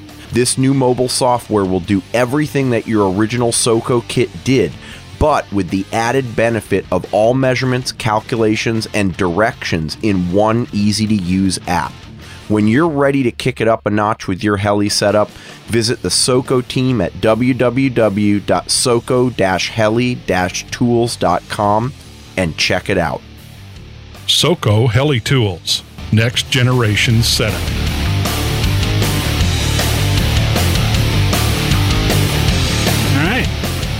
So before we go into the news, I have a question for you guys. It's um, it's kind of the question of, I guess, the week. Uh, because I was reading through our forum on HeliFreak, and I come across a post that uh, asked a question of Ken from Lower Heli. And the question is Is Ken a wizard? I thought that post was actually about Ken Salloway, our Ken, because Oh, he's such a goofball originally. Yeah, yeah. And you Yeah. know, he's he's so painfully organized and fast about everything that I was like I was just kind of like, "Oh yeah, well, that's Ken once you get to know him." And then I found out it was Ken at Lower Heli and it really caught my attention. he must have the internet wired into his brain because he knows when somebody makes an order almost instantly. I mean, I feel like when people take the time to put a post up about a vendor and you see that much support, that that's my hats off to that vendor, you know, Ken over at Lower Heli, because you're doing something right. And just for the record, our Ken S- Salloway is a wizard as well. He is definitely it's a it's a name two thing. It's a name thing, yes, absolutely. Yeah. Alrighty, well, I think maybe we should get into some news. Do we have any news this week? Uh, we got oh jeez, yeah. This week's news is brought to you by Superiosity.com. All right, Revolectrix announced a new charger You know, we had done the review on the GT 500. Well, now we have the GT 1200. So, same overall layout, looks like the same UI, but now we are up in the 1200 watt range. You know, that was my one complaint. I, I will give Revolectrix credit when it comes to chargers. They are listening. We go through the whole review, love the whole thing, everything about it. But at the end of the day, I was like, yeah, but God, I wish it was just more power. Well, there we go. They come out with one that's more power. Cool part is with the case design on this, it still has those tabs on the side where you can lock and load these bad boys together. Now we're talking a dual GT 1200. Yes, please. But no bump charging. Um, I don't think that this is compatible. It's not. Well, I know the GTX 500 is. Yeah. So, eh, yeah, I guess, you know, some people, Dan, you got to see me use it quite a bit this weekend. Mhm. What are your what are your thoughts? I like it. I like it a lot, especially when you start having as many batteries as you have. It's not nec- it's, I don't think it's necessary for someone like me who's only going to have like two or three, uh, maybe a few RX packs. But when you're dealing with all the batteries that you're dealing with, I think the bump, bump charger is fantastic. I agree. It's definitely for me. That's for sure. Yeah. I, I mean, it's not a deal breaker for me to have not have it because, like I just I don't deal with a lot of batteries, and uh, you know, it's not that big of a deal. But I just I think it's weird that they have this bump charging out and they're introducing new chargers without without that functionality. Are they not? Ha- you know, is the bump charging not catching on? I think it is. I think you know, it's uh it, it's like anything. It's it is an added cool feature, but it is definitely not a necessity. And there are a lot of people in the hobby. I mean, let's let's face it. It is an it's an expensive hobby. And it can be expensive just to keep your shit flying. So, uh, you know, a lot of people they're just they're not into the into the new gadgets. You know what i mean? Not saying that if they didn't have them they wouldn't be like yeah okay i love this. I would never want to go back but you know. And I am one of those people. you are. I, I am I am not into new gadgets, but I don't feel like 150 bucks is that big of a expense in the grand no, scheme that's of not a huge upgrade I mean, cost. yeah, it's like that's you know why i think it hasn't caught on more? Because i think there are a lot of of uh happy iCharger customers out there. Yeah. people that have their iChargers their 308s their 4010s that are still just working. And for them it's a whole mountain to climb to get there as far as expense that that is true because I. I still have mine and have had them for for a long, long, long time, and they they work. I I do have a PL8 that I haven't used yet, but um soon. I keep saying that, but it's that whole new gadget thing. I'm not I'm not a new gadget guy, so um you know I struggle with passwords, so I don't like. the sweet struggle is one, real, and one it step continues. at a time. It's real and it continues. Oh, jeez. Okay, so Jesse, I'm going to have you help me read through this next one because they announced so much that I, I don't want to miss anything. Okay. MSH is apparently like on fire as of late. Someone lit, Indeed. uh, I, I think all of Justin's rockets are apparently going in the ass of MSH because these guys are just Taking off. they are taking off for sure. So let's see what we've got. They had announced, made two big announcements. First is the Protos 380. Now we've got videos up. So this is up to 380 millimeter disc size. There's the mm-hmm. standard and the Evolution versions available. Now it's going to include the mini iBrain 2 and that that goes along with the with the second announcement, which I'll get to. Um, the twin belt design. They've got a robust one way bearing in there. Um, auto tail belt tensioner. Uh, huge gear ratio change, so you can pretty much run whatever you want in it. And super very well. They're saying very low disc loading with a very high uh, vertical CG, giving it unmatched flight performance and feel. The videos look great. There's a thread up. Yep. Um, there's some pictures up in our our Heli Freak news thread in our forum there. It's, Yep, yep. I mean, dude, it looks really nice. They've got a little miniature power bus on there. It's so cute. Another really genius idea for these little helis. Yeah, especially Favorite where wiring just sucks Oh, balls turns on these a- things.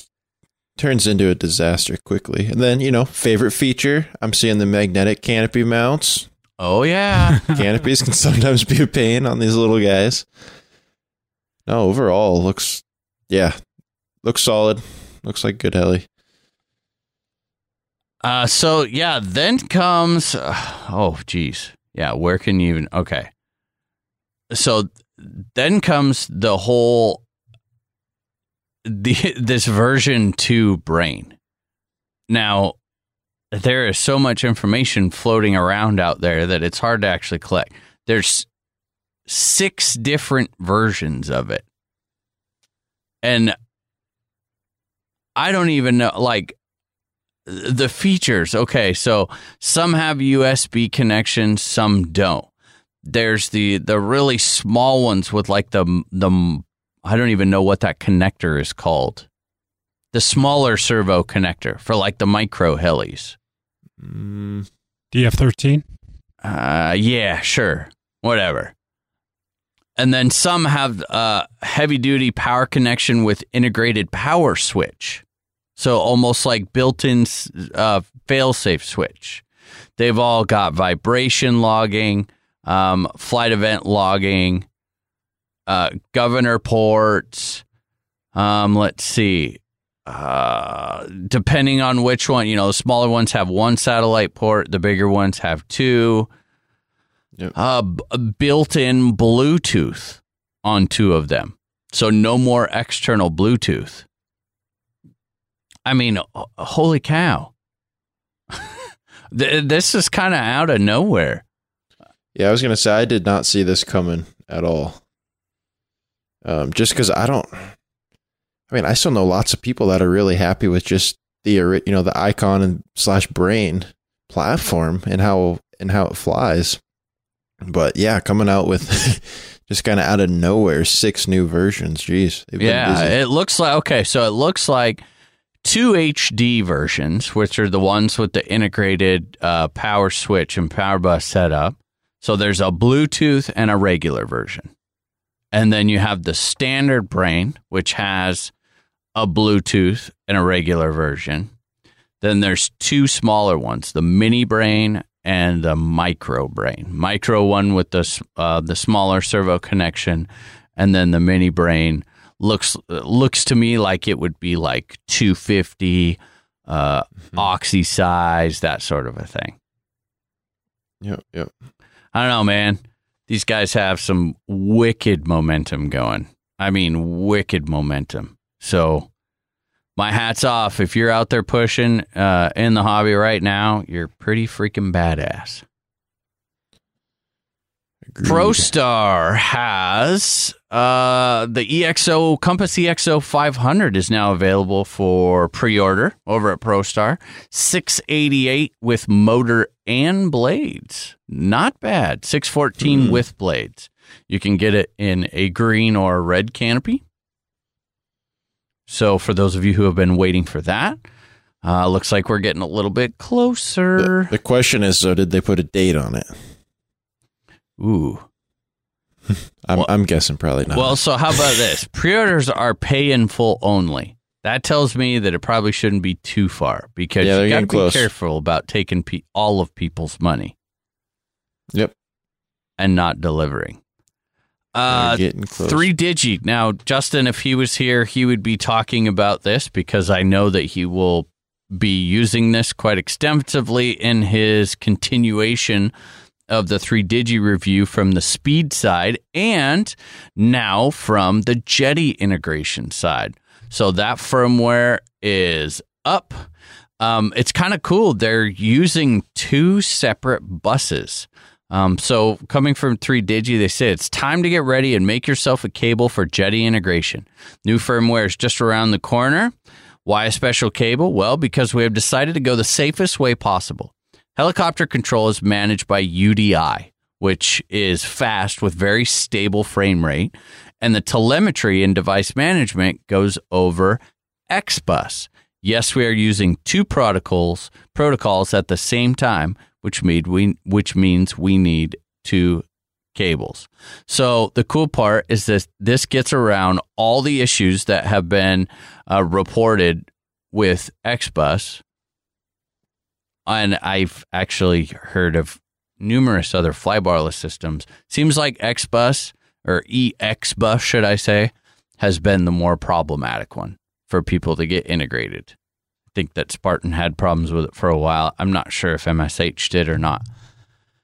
But yeah, so hats off to 3Digi for getting that. And I'm pretty sure that for all you 3Digi owners, the next one on the list is the governor. Woohoo! I know Justin will be happy about that. Actually, get to fly something with a governor. Whoa! Oh, man.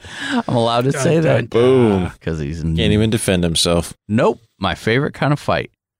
All right. That's all I got for news.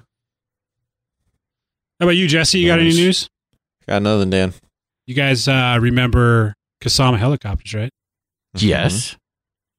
So there might be a reason we found out recently why we haven't been hearing a lot about them. Apparently, Kasama Helicopters just signed a deal with Lockheed Martin to build UAVs. Another one bites the dust. Dun, Going to the dark dun, side. That's dun, good. They can dun, block. lo- Never mind. I'm not. dude i uh, i have a i have a link here to uh to one of their VTOL UAVs and uh wow it is pretty unique in uh it looks it does have a rotor but it's got like two tail rotors 180 degrees from e- each other. I can just hear Lockheed now. Where the hell do we get parts for this damn thing? what do you mean i gotta wait six months for a landing strut? That's uh that's my history with kasama so we'll see what we'll see if it happens to them. Something tells me it won't. Uh this is probably a very lucrative uh collaboration between the two. So anyway that's what's going on with kasama no more uh i would imagine they're gonna kind of stop man well, they might keep doing parts but i could imagine that this is gonna take up a good portion of their time here on out. And that is my news. This week's news is brought to you by Superiosity.com for superior quality web and mobile development and design with a 100% money back guarantee. That's always on schedule and budget. Get the most from your website from www.superiosity.com or www.dudemanlarry.com. Not kidding, check him out. Going into the show this week, guys, you know, we had a discussion between uh, the four of us. You know, we did a lot of buddy boxing the last couple of weeks. We were kind of wondering, uh, you know, if we shouldn't have a discussion about progression and and uh, working into buddy boxing, what to look out for uh, from both pilot and teaching perspective. I think the first thing you need to do is ask yourself you're at a wall, right? You, you need to progress. You haven't done anything new lately, but you know, you have a list of excuses a mile long on why you haven't. So there it, it really depends on your situation, the direction that um we need to go. So I'm calling this one the School of Hard Knocks, which is crash course get your ass in gear, Shirley. It's time to learn some new shit. and that's quite frankly, that's what we did with Dan. But now, what we did with Dan might not work with each person. There's different avenues in which you can do this. You can go the buddy boxing route. You can go the route of using a caller or a spotter. You can go the route of using a bailout, or you can go the route of the simulator. And I think which one you take is going to depend on your situation.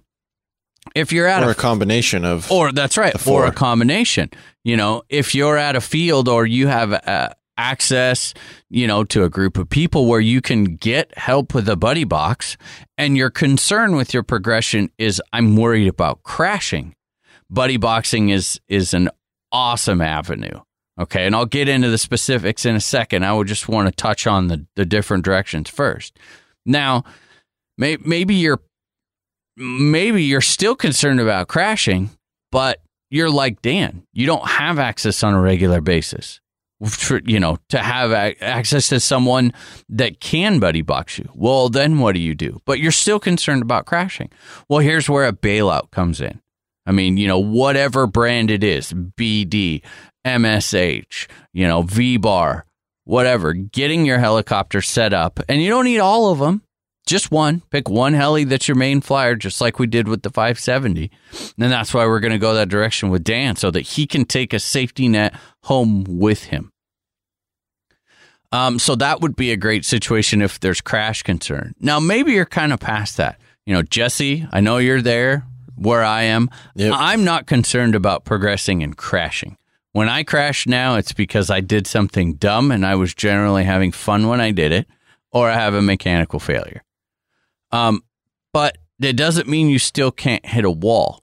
And so this is where a a caller and a spot a caller slash spotter can come in really well. You know, like you and I have done, where you just say, "Hey, dude, you know what? I'm gonna here's a list. You can even write the list out yourself. Will you just come out here and stand next to me when I'm flying, and maybe kind of watch a timer, and every minute tell me to do something different, and I'll work on those, and then and then call out." Or have someone call random maneuvers in random directions that you have to do. Turn it into a really fun game, you know, something like that. So that's a situation where you don't need a buddy that's a that's a great pilot to do it. Um, you could even you know do it with your wife or your girlfriend or anyone else out at the field. You get a planker out there if you you know if you fly at a mixed field. Just anyone that can help read off of a sheet. Yep. Um, then simulator comes into play. This can be integrated into basically every single one of these.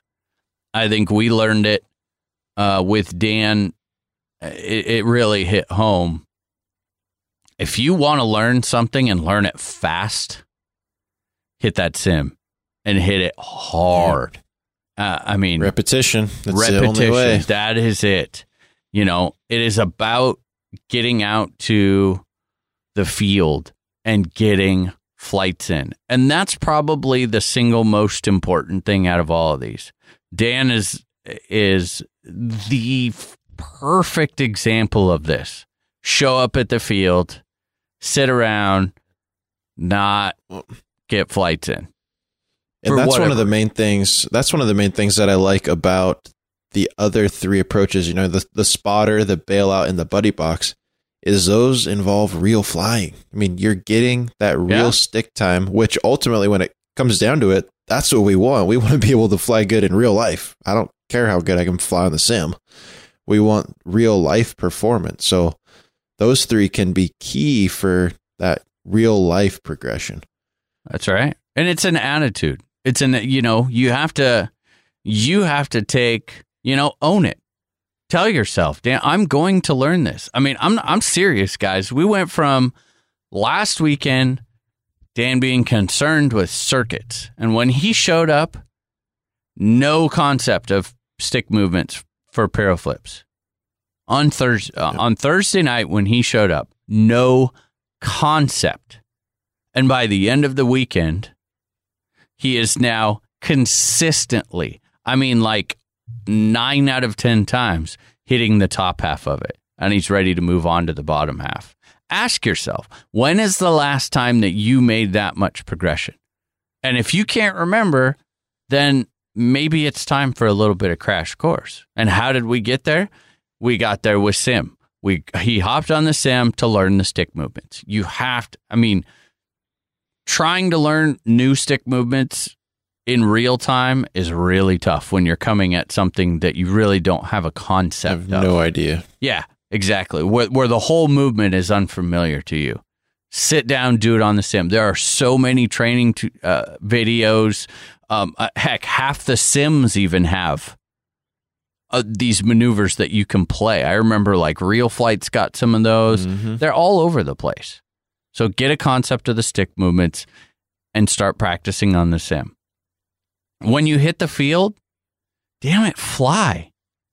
Fly. If you set a timer, set a 15 minute timer or, or a 10 minute timer for that matter, 15 minutes. How about that? I think that's reasonable, Jesse. Set a 15 minute Yep. non stop timer. Every time that timer goes off, you better be walking out to that flight line. No excuses, no matter what. With as many packs as you have, charging or whatever. And this is like if you fly by yourself and you find yourself thinking off, okay, I go get a couple flights, I get set a stinking timer. Two hours out in the field, that's eight flights. I know a lot of people who that's two days worth of flying for them. And that's a reasonable pace. Jesse and I, when we go out, um, and I guess this can go back to the caller and the spotter, man, we bang it. I mean, dude, Yeah, we can probably each do six flights an hour. Yep, we are we are walking as he's coming in, I'm going out. I'm Yep. going out, he's coming in. If not, standing there, you know, slowly and quietly walking up behind the other person and ready to fly when they land. Yep. I mean, having everything plugged in, literally, like ready to go. Yep, ready to go. Charge, charge, charge. If you need to mix in a nitro flight or whatever you got to do, keep that pace up because forcing yourself to do that pace and then getting out there and and combining that with a you know some sim, my god, you guys, you will progress so freaking fast. It's not even funny.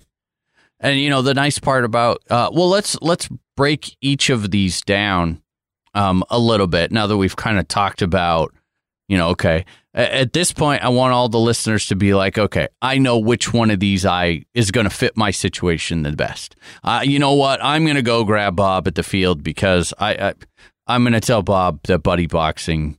Ask him if he'll buddy box. Okay, or get my bailout set up. Um, or grab a buddy for a spotter or hit the simulator or whatever. So by now you should have a plan with that. So let's let's break the individual ones down a little bit, Jesse. Um, Okay. buddy boxing. I know one concern is that can you overuse it? Can you get dependent on it? What do you think? Honestly, I th- so typically when you're, I guess you could buddy box with your heli or with someone else's heli, but I'm gonna have to say no. I don't think that you can just because if you're truly using it as a training tool, you know, usually when I because we used to buddy box in the past, hasn't been for a while, but when I was requesting a buddy box, it was a specific, it was for a specific purpose. It was either a specific maneuver. I was either stuck at a hurdle that I felt like personally, I just needed that little bit of extra confidence to get over. It wasn't an every single flight thing, multiple weeks. Hey, I'm not going to go fly unless you're going to fly because I need you to buddy box me, sort of thing. It was very purpose driven. So I think as long as you use it as a learning tool with specific goals and understanding, you know, how you're going to use it and what circumstances, you know, I would consider it to be appropriate. I don't think you're going to get addicted to it. I honestly think it's going to give you that edge and just that little bit of confidence to really get over that that um, to keep climbing again or get past that wall. Um, but with that being said, I think the one key to buddy boxing and making sure that you don't get dependent on it is once you feel confident and once you pull that maneuver off, go and do it by yourself. Once you have that bailout and you're confident that 10 times out of 10, even if I can't execute the maneuver perfectly, I know how I'm going to save it now because I've seen it enough times and I have that confidence from performing the maneuver that I'm no longer concerned, you know, that crashing concern is gone or very, very small. Yeah. Uh, yeah, I don't think it can be overused. I think I think one thing that you can do to kind of avoid that separate. We'll call it separation anxiety. Yeah. Um, uh, you know, don't have your last flight with your instructor be Mm-hmm. on the buddy box. Do one or two at the, you know, so let's say you're going to buddy box the whole day. Take the last two flights of the day, have them come out and stand with you, still give you the verbal coaching. You're just not actually on the buddy box because sometimes just having someone there next to you. Yeah, you got it. Nope, nope, little more, little more of this. Yeah, there we go. Nice. Second set of eyes when the lighting's not That's the right. best. Seconds. Hey, your hey, your tail in. Yeah, hey, no, your tail in or whatever. That can be the handover and confidence that you need to be like, see, you really don't need me. Because I think if you buddy box all day, buddy box all day, then you go home and the next time you go out and you fly by yourself, it's like, oh, I don't know if I want to try that. My buddy box partner's not here. You know, eh. Yeah, So- I would say you don't want to make that the first time you're trying it by yourself. Just keep with that smooth transition, and Yeah. You shouldn't Now- have a problem. Now, from a teacher's perspective, um, I think if someone asks you to to be their kind of their buddy box instructor, something you need to be aware of.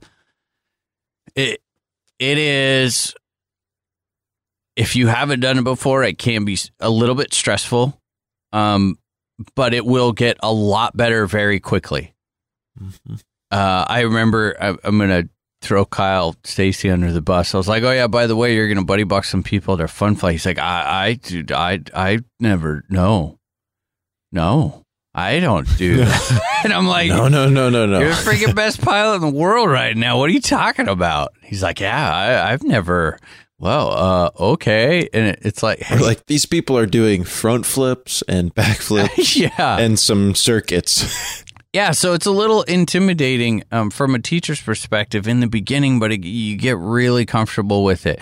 The key is communication. You know, lots of communication. Come up with your signals. Got it? Don't got it? That sort of a thing. Um, you know, don't be afraid to take the model away if you lose it. If you if the helicopter's starting to come down and you don't feel 100% confident in the way you know, if it's going to get into a bad spot, just take it and avoid it. That's part of it. That is a part of the deal. Sorry, don't know if you had it or not. I didn't feel comfortable. Yeah, sure, no problem. The whole point is to avoid a crash. And another really big thing mid stick, center point on your collective, do not move your cyclic. Hmm. Don't fly All along time. with them. Nothing. you need to be if you're going to be buddy boxing someone. You, I believe, you need to be completely proficient with your upright flight. I mean, very proficient. All orientations. If you want to get, you know, maximize your your crash reduction risk. Um, and then obviously uh, all of your inverted orientations and that sort of a thing helps Now- a lot. But don't try and One- fly along. One thing I do want to point out is I also don't think you necessarily have to be a better pilot to buddy box someone. No. I don't think you have to be the better of the two pilots um, because a lot of times the person trying to learn the maneuver, you know, they just get so wrapped up into the move and your your brain just kind of gets jumbled when you lose it and you just can't quite process things fast enough and get caught up that as long as the person buddy boxing you is comfortable with all upright and inverted orientations and they're maintaining that mid stick, they're going to be able to save it because as soon as they take the helicopter back over, it's not going to be piroing. And even if it's knife edge, they're going to know the orientation and be able to save it just because they're going to come at it with a clear mind instead of just having got confused and losing orientation in a maneuver. Yep. All it takes communication. Communication. Learn your buddy box system. Lots of ground testing when you're setting it up. Some systems are uh, much more difficult than others. I know Spektrum's is pretty easy. You know, we've been using the the V bar one with the V control, and it's like stupid easy. Um, so just know your radio system, practice on the ground, get it all set up with a receiver pack, you know, or or on a 6S BEC or something like that to where you don't have the risk of accidentally spooling it up. But just lots of communication. Now, Dan, are you there? I am here. All right. I want to know from the pilot's perspective. What do you feel about that? Well, I want to talk about the overuse of Buddy Box, and I I've been sitting here listening, trying to think of how to approach this because although I agree almost 100% with you guys that you can't really overuse it, I can just tell you this that there was a point during the day on Sunday and and you know you're sitting there I was in the trailer and I'm just kind of thinking about shit and for no apparent reason a thought ran through my head and I didn't I didn't I didn't read too much into it or or entertain it a whole lot. I was just curious that just randomly this thought ran in my head and the thought was am I building uh, a crutch?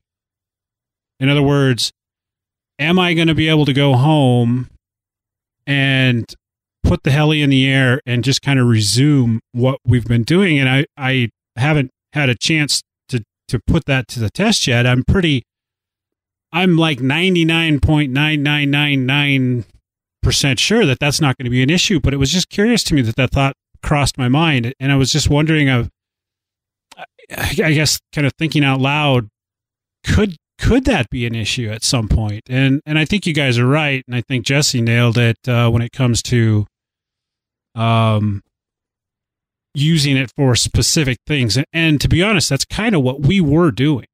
Uh, you know, we were actually tackling very specific things. We weren't just buddy boxing for the sake of you know Hey, go fly around for a little bit and I'll catch you if you around the field. it. Right. Yeah. So in that, and, and I think that's a good point. And I also think, uh, you know, what was different about our situation was I didn't have any of my own helis there, and I do believe that had I had my own helis there, that there would have been a uh, less buddy boxing happening because I would have just been more uh, willing to risk my own stuff, right, as opposed to risking Nick's stuff. And that was kind of, I guess what I'm getting at is I don't think that that, I wanted to acknowledge that that thought crossed my mind. I don't think it plays anything into it, but I, I can't help if I thought that somewhere along the line, somebody else is going to think that. And I, I think that if you consider it with what the guys just said, you can dismiss it. I mean, because you're you're tackling very specific things. You're taking the advice. You're actually doing the last one or two flights by yourself. Those kind of things. It'll, it'll let that kind of that thought go away, Yeah. and, and not necessarily have to worry about it. Well, and I asked you too, because I'm aware of that. I mean, I asked you on Sunday. I was like, "Hey, do you, you know, if any point in here, like, I can back off. You, you're more than welcome to just fly." And you said, "You know, I'm not like, I feel like I'm past the point where I need you for like practicing this maneuver, but it's your stuff. yes, So I want to give it every opportunity to come from, back in yeah, from that point, I would feel feel more comfortable for you buddy boxing, but I don't need you as a flight. yes, You know, I mean, like if it has a problem, uh, let's say my equipment has a problem in the air, I am, you know, I would. It would be good for me to be able to take it over and be the one to botch the auto with it or whatever, you know. Right. Because then it's like, and that's that's how it would have gone down, and that's what would have happened. Right. So all that aside, um, the pilots, my perspective of, um, you know, it's uh, it, it's very liberating, and it's it's it's weird too because, um, you know, like for an example, when we first started doing the buddy boxing, Nick would just say, "Do this," and I'd be like, "Ah," you know what I mean? It's like, and it's it's it's tough to just let go with the understanding that someone's right there and he knows the maneuver you're going to try. So he's got some heads up going into the maneuver because he's calling the maneuver, right? So he, he can kind of maybe predict where things might go wrong based on how he's watched you fly for the last few minutes. And someone's there and ready. It- It's, it's, it was amazing to me how hard it was to let go of, of that, it, that, that mental state of like, I just don't know. I I don't feel comfortable doing it that way. Well, it doesn't matter. Yeah. If you feel comfortable, It don't do doesn't. It, It, it doesn't. simply doesn't matter. It doesn't matter. and I can tell you, and I can tell you this: what you will quickly learn is it, it doesn't matter if you don't feel comfortable. But what you're going to quickly learn is that very soon it will feel comfortable doing it that direction. Yep. Because it's you know uh, one of the big issues I had, uh, and in Nick and you know we mentioned it once already, and it was I always had a tendency uh, to turn away from myself. Now I could be 200 yards out, and I would still turn away from myself. Plenty of room to turn back into myself, but my comfort move, regardless of how far the helicopter was away, was to turn away from myself. Well, Nick brought it to my attention because I wasn't really thinking about it. It's just something that I've always done. Uh, once it was brought to my attention, um, I then it's it's like okay, I, I don't feel comfortable doing that, but it doesn't matter. Uh, You know, that's that's that whole getting over that. It does. It just doesn't matter because there's somebody there.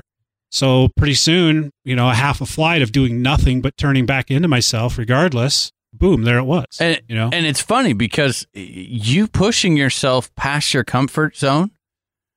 My reason for that. Now, I want you to be able to turn both directions, right? I mean that because we all know that being able to do things in both directions is is important. But the only time throughout that 30 flights over that weekend that you got yourself in a point of take it please I don't got it was because you were flying too far away. Yeah. And you were getting too far away because of that. So it was like, hey, wait a minute. I need you to get over this hurdle because when you get over this hurdle, you have just greatly reduced your crash risk on your own when you're at home. Quit flying Right. it so far away. Well, I don't know how not to. Oh, turn to the left. And see, and it's stuff like that, especially when you're flying alone all the time. It's stuff like that that you just do, and it gets into your rhythm. It gets into your the way you fly. You just don't even think about it. You don't. Yeah. I mean, it's like you don't. You don't even realize that. Oh, wait a minute. There's a better way to accomplish this, and not let the helicopter get so damn far out there. You know, and it's like, yeah, it seems simple, and it seems like, well, duh. You why you know turn the other direction turn it to you know but it's it's that those little comfort hurdles that if you don't and it just literally took one first of all nick pointing it out and then just a half a flight of me just saying well yeah let's just do it and there there it is Yeah, you were spending you were easily spending probably 60%. And and this is another thing. If you want to maximize your stick time, you were spending 60% of your flight with the helicopter on and flying resetting. So you would get you'd you'd try something, you'd bail back out of it, and then where you ended up, you were way out there.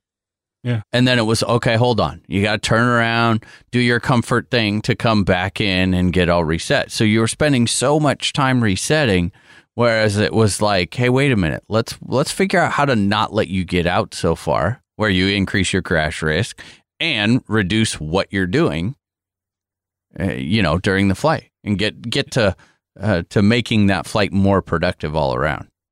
That you know that one thing that I've always l- liked about watching Jesse and and and Nick and these guys fly and and Bobby Watt's style is that big smooth transition and and uh, some things were pointed out to me this past weekend that uh that kind of made me understand how all those transitions kind of come together um in, in essentially one maneuver Mhm. you know uh and one thing I did notice and I I was really kind of struggling. It was we were trying to Nick, if you remember, we were, I was trying to. I was asking, I says, "Man, I just, I just need to figure out a something that puts me in a tail in orientation that lets me execute this first half of the of the piro flip without it just being from a stationary position." And again, that's just there's those comfort issues. Well, why don't you just bring it across the you know across from you and get the tail in and and just do it and just let it kind of happen over the course of you know the the 25 yards or however far it's it's coasting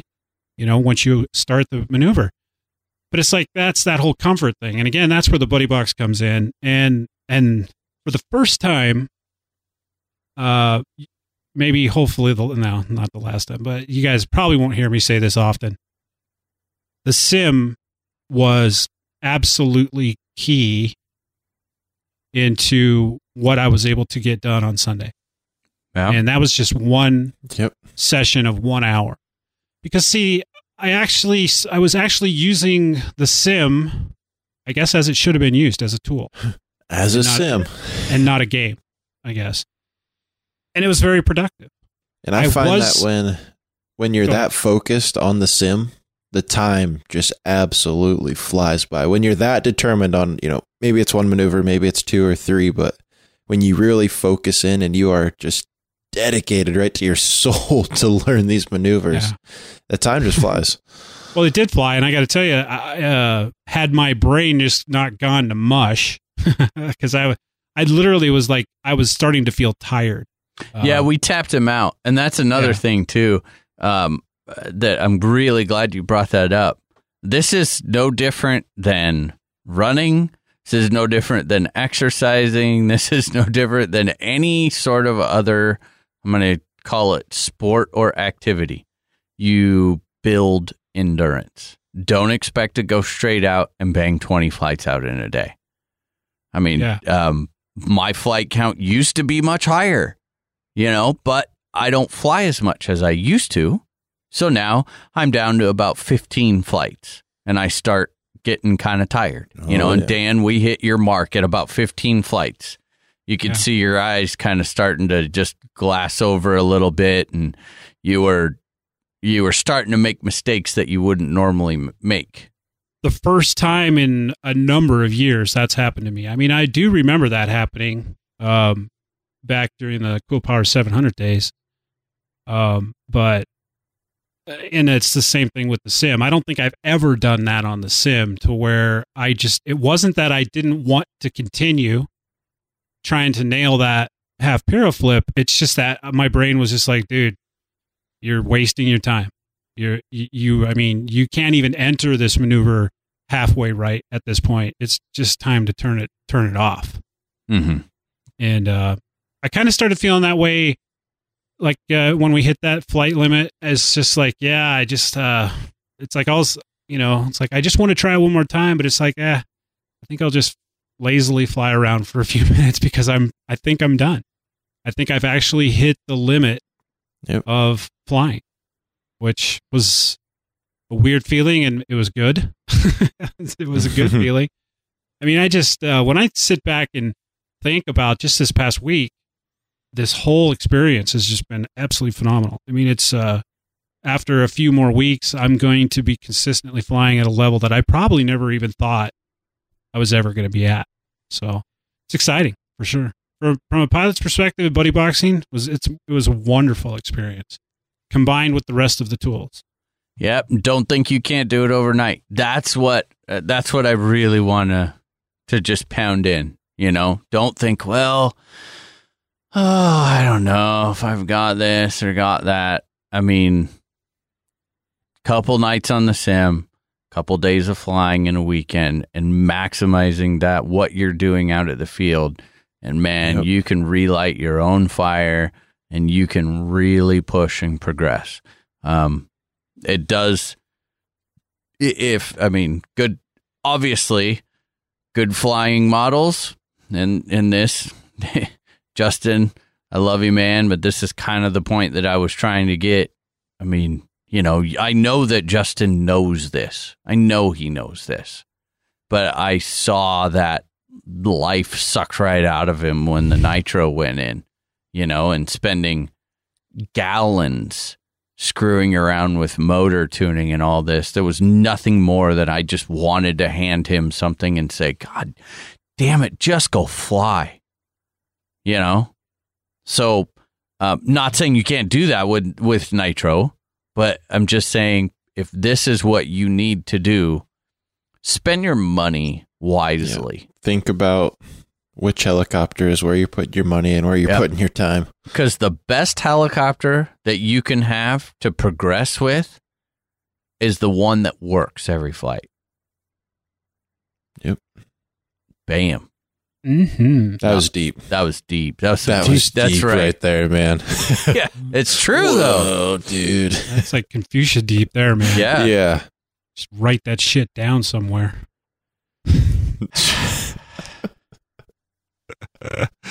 nice. Uh, I'll be here all week.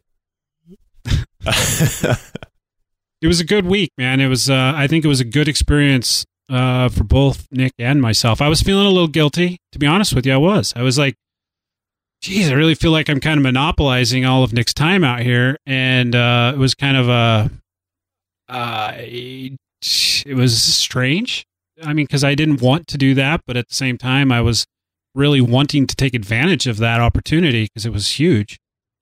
And um, uh, leaps and bounds. It's it's exciting stuff. I'm excited to see what happens uh, this summer as far as uh, you know, a little extra free time to get some flying in. Well, and uh, Dan, one thing I can tell you that this, I mean, this has got to make you feel better. Sometimes when you're in like my position or, or Jesse's where we're at in our flying, it's really hard to get motivated to want to go learn something new. I mean, you, you, you It all start, takes a month. yeah, I mean, you start like it's time to get out the chicken's feet and the, you know, the snake's blood and all that to just try and find that magical remedy to what's it going to take for me to learn something new. So while you say, well, I felt guilty for doing that, um, I can say that that was probably one of the biggest boosters on motivation for me because there's nothing better you know if you want to get better surround yourself with people that are having that are getting better. And that yeah, that want to get better as well. and and seeing you progress so fast in a short amount of time makes me go yeah there's no reason i can't do that too. I know that i can do that. I've done it in the past. I have zero excuses on why i can't. So it, it you know i came back after that weekend was like all right this week all during the week is get the mo- all the models back up and running all tuned and uh, man i am pumped now because i saw what you did so it's it's say. very It's It- contagious. it's very contagious. Yeah. So it's time for Nick, and especially, you know, here I've been just slowly practicing, slowly practicing. I was uh, on the nitro. It finally really hit doing those, uh, my pirouetting tic-tocs on the nitro. Like that's, it's really hard to do a pirouetting tic-toc. It's hard to do it on an electric, but to get it on a nitro, is like a huge confident booster because you just don't have the power to work with and you're moving a whole lot of sticks all at once. And so that one really hit for me too, where it's like, oh my gosh. And they were like on and they felt great. And I was actually able to move them around. I like to this weekend was the first weekend where they weren't always climbing and going away. I consciously stopped as it went to the right and slowly brought it over and then slowly brought it back down again. And so now I'm just sitting here like, can't wait till the weekend, can't wait till the weekend. Let's go out and fly. Let's go learn something. Let's hit the Yeah. sim. Let's do it, baby. Let's do it. So thank you, Dan, for giving me that opportunity to get motivated. uh, you know, the bill's in the mail. Yeah. No, that's fun. It was a lot of fun, and I'm looking forward to doing it again in a few weeks. I'm pretty pumped about the 570. I mean, I um, like I said, I was looking for motors, and I pretty much we got it all sorted out, and um, man, I'm kind of excited about it. We'll get it going, and I have a feeling that that's going to be that's going to I have a feeling that's going to be like a progression model for me. Oh, yeah. Oh, for sure, dude. Yeah. So, because I don't necessarily mind dealing with the 6L batteries and don't have to have a ton of them. And uh, got the gassers to work on. And the And gassers can- are going to help me with my collective management. You can just fly for 15 minutes in between charges. Exactly. Well, no, it's it's freaking true though. I mean, It, it is, yeah. I you mean, really charge only need like two packs. I mean, seriously, two packs and a gasser, and two you, flights, one on the gasser. Two you're flights, solid, bro. one Like on the gasser. major solid. you wouldn't even need to chart. You could actually fly a 570 flight and do like we did. Bring out two batteries with you. That was another thing, which by the way is fun. If you have a bunch of batteries and you don't need to wait, just bring them all out there with you. Because there was a couple times where you got like really dialed in on something. Then the timer went off. And I was like, You good back to back? Uh, uh, oh, uh, yeah. So I'm like, I'm running back as fast as I could, grabbing handfuls of packs, going back out there. And I'm like, Here, just keep going. Cause I could tell like you are in it. You're in the groove. So if you're in the groove, man, don't let it go out of the groove. Run with it. Stay in the groove. So moving right along, we uh of course we got our fun flight coming up and we've got a, a call to action out there. Nick put a post up on Facebook. We are looking for someone who might want to do some video work. Nick, do you want to kind of give a a little talk on what you're looking for there? Every year I have done the video. Uh, it is something that I I enjoy doing when I have time. But as the fun fly has gotten bigger and bigger, our demand on what we are doing has gotten more and more. And it's just I mean, it's it's a lot for for people to do. A tremendous amount. Now luckily, we have the help and support of uh, many you know awesome people ken our wives man i want to talk about a big help there the wives larry i mean all these guys that come out and and help us and part of what i want to do in the coming you know as we go on with this fun flies as it gets bigger and bigger and and we want it to grow and to get bigger is i want to keep the theme the same that it was in the very beginning, which was it's all about the people and the pilots. And you know, I did something last year uh, with the buddy boxing on the 570 and the 700. And yeah, I mean, hey, let's let's be honest. It was it was good for it was good for us to be able to have people to fly, you know, that they could get a chance to, to fly my models, to to talk tuning uh, it, you know, hey, it's good for SAB. People get to fly, you know, stuff that maybe they've never gotten an opportunity to fly. But it, what it really taught me was, man, that's, I love getting out there with the people and talking and sitting down and being able to have time to throw my feet up at someone's bench and sit there and talk tuning and just let them rack your brain, you know? Uh, and as it's gotten busier, I've had less time to do that. And the video is something that to do it, you know, you you can't you can't help run a fun fly and expect to go up and down the flight line and and do all of those things and put out a quality video. And and a quality video is important. We want to capture what the event is the best that we can. I mean, not we're not talking like Red Bull commercial here or anything, but you know, we, we want we have standards that we we don't want to skimp on something. So we have standards. We do a little bit. They're, um, Yeah, they're Oh, low. definitely. Yes. Yeah, yes. Thanks, Dan. but um, so yeah, we're looking. Every time we turn around, we have people saying, "Hey, if there's anything we can do to help, let us know." You know, because of just the way that we've always done everything, it's very community based, volunteer based. So I'm actually asking for help for once. Um, uh, if there is anyone that if you have um, I don't care if we put together a team um, uh, of people working together, or I don't care if you know you contact say, dude, I can own this. Like, I'll handle it. Done. Uh, You know, you can hop on our website, on our YouTube channel, on our Vimeo channel, and see the past trailer videos. They're I'm happy with those. That that's kind of the you know if you want to do a different style. Last year, Lottie did uh, uh more of a documentary style. That was man, it was awesome. I mean, an incredible video. This is one of those uh, we just I would love some help. I would love someone to take it and own it, and or we'll help work together as a team and do it. Um, so yeah, if it's something that you would be interested in doing, uh, maybe you have, maybe you have, you're working on starting a company and you want to get that name out there. We will help get you some exposure. There's no question. You will get all the, you'll get all the credit for this. Um, yeah. So uh, send me an email at nick at rchelination.com if it's something that you're interested in. Uh, you know, if you have some examples of your work, that would be cool. Kind of ballpark on what your gear is. Don't think you need anything fancy.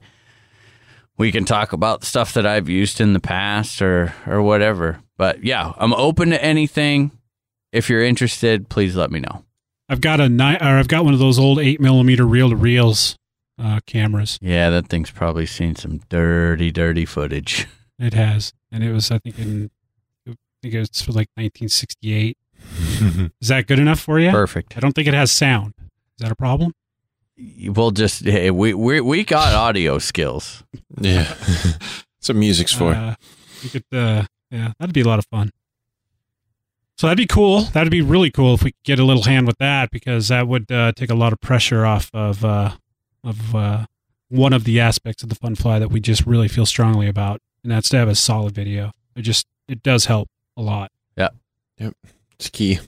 So uh, I think maybe we should uh, get some emails out of the way. What do you think? Yes. Let's do it. If I wanted to get in touch with you, Nick, how would I do it? You would send me an email at nick at rchelination.com or catch me on my Facebook page at nicklandrchn. I've been dealing with a lot of people there, and it's been a great avenue for me. I actually feel like I'm staying on top of that much better than email. How about you, Jesse? You could send me an email to jesse at rchelination.com or catch me on the Facebook. I almost called you Justin. Just habit, I guess. Yeah, sorry. Getting old. I'll let it go this time. I'm Dan. You can reach me at dan at rchelination.com. Dan can you read on the forums and Facebook as well. Uh, speaking of Facebook, we have hit 5K likes, baby. Yeah, Nice. It's, uh, it's pretty impressive. You know what I mean? it is. Earned. Uh, We've earned every one of those. We have. Uh, if by chance you have not liked us on Facebook, please do go do that. It's a great way to kind of see what we're up to and uh, get some, uh, you know, uh, let you know when episodes come out, stuff like that, and other little projects we're working on. Um, also, rchelination.com, our webpage, looks fantastic. Uh, thanks to Dude Man Larry for putting that together for us. Still looks good. Love it to death. To death. It's an incredible website. Uh, tech tips, various other articles there. Uh, plus, you can uh, go back and check out very old episodes there too.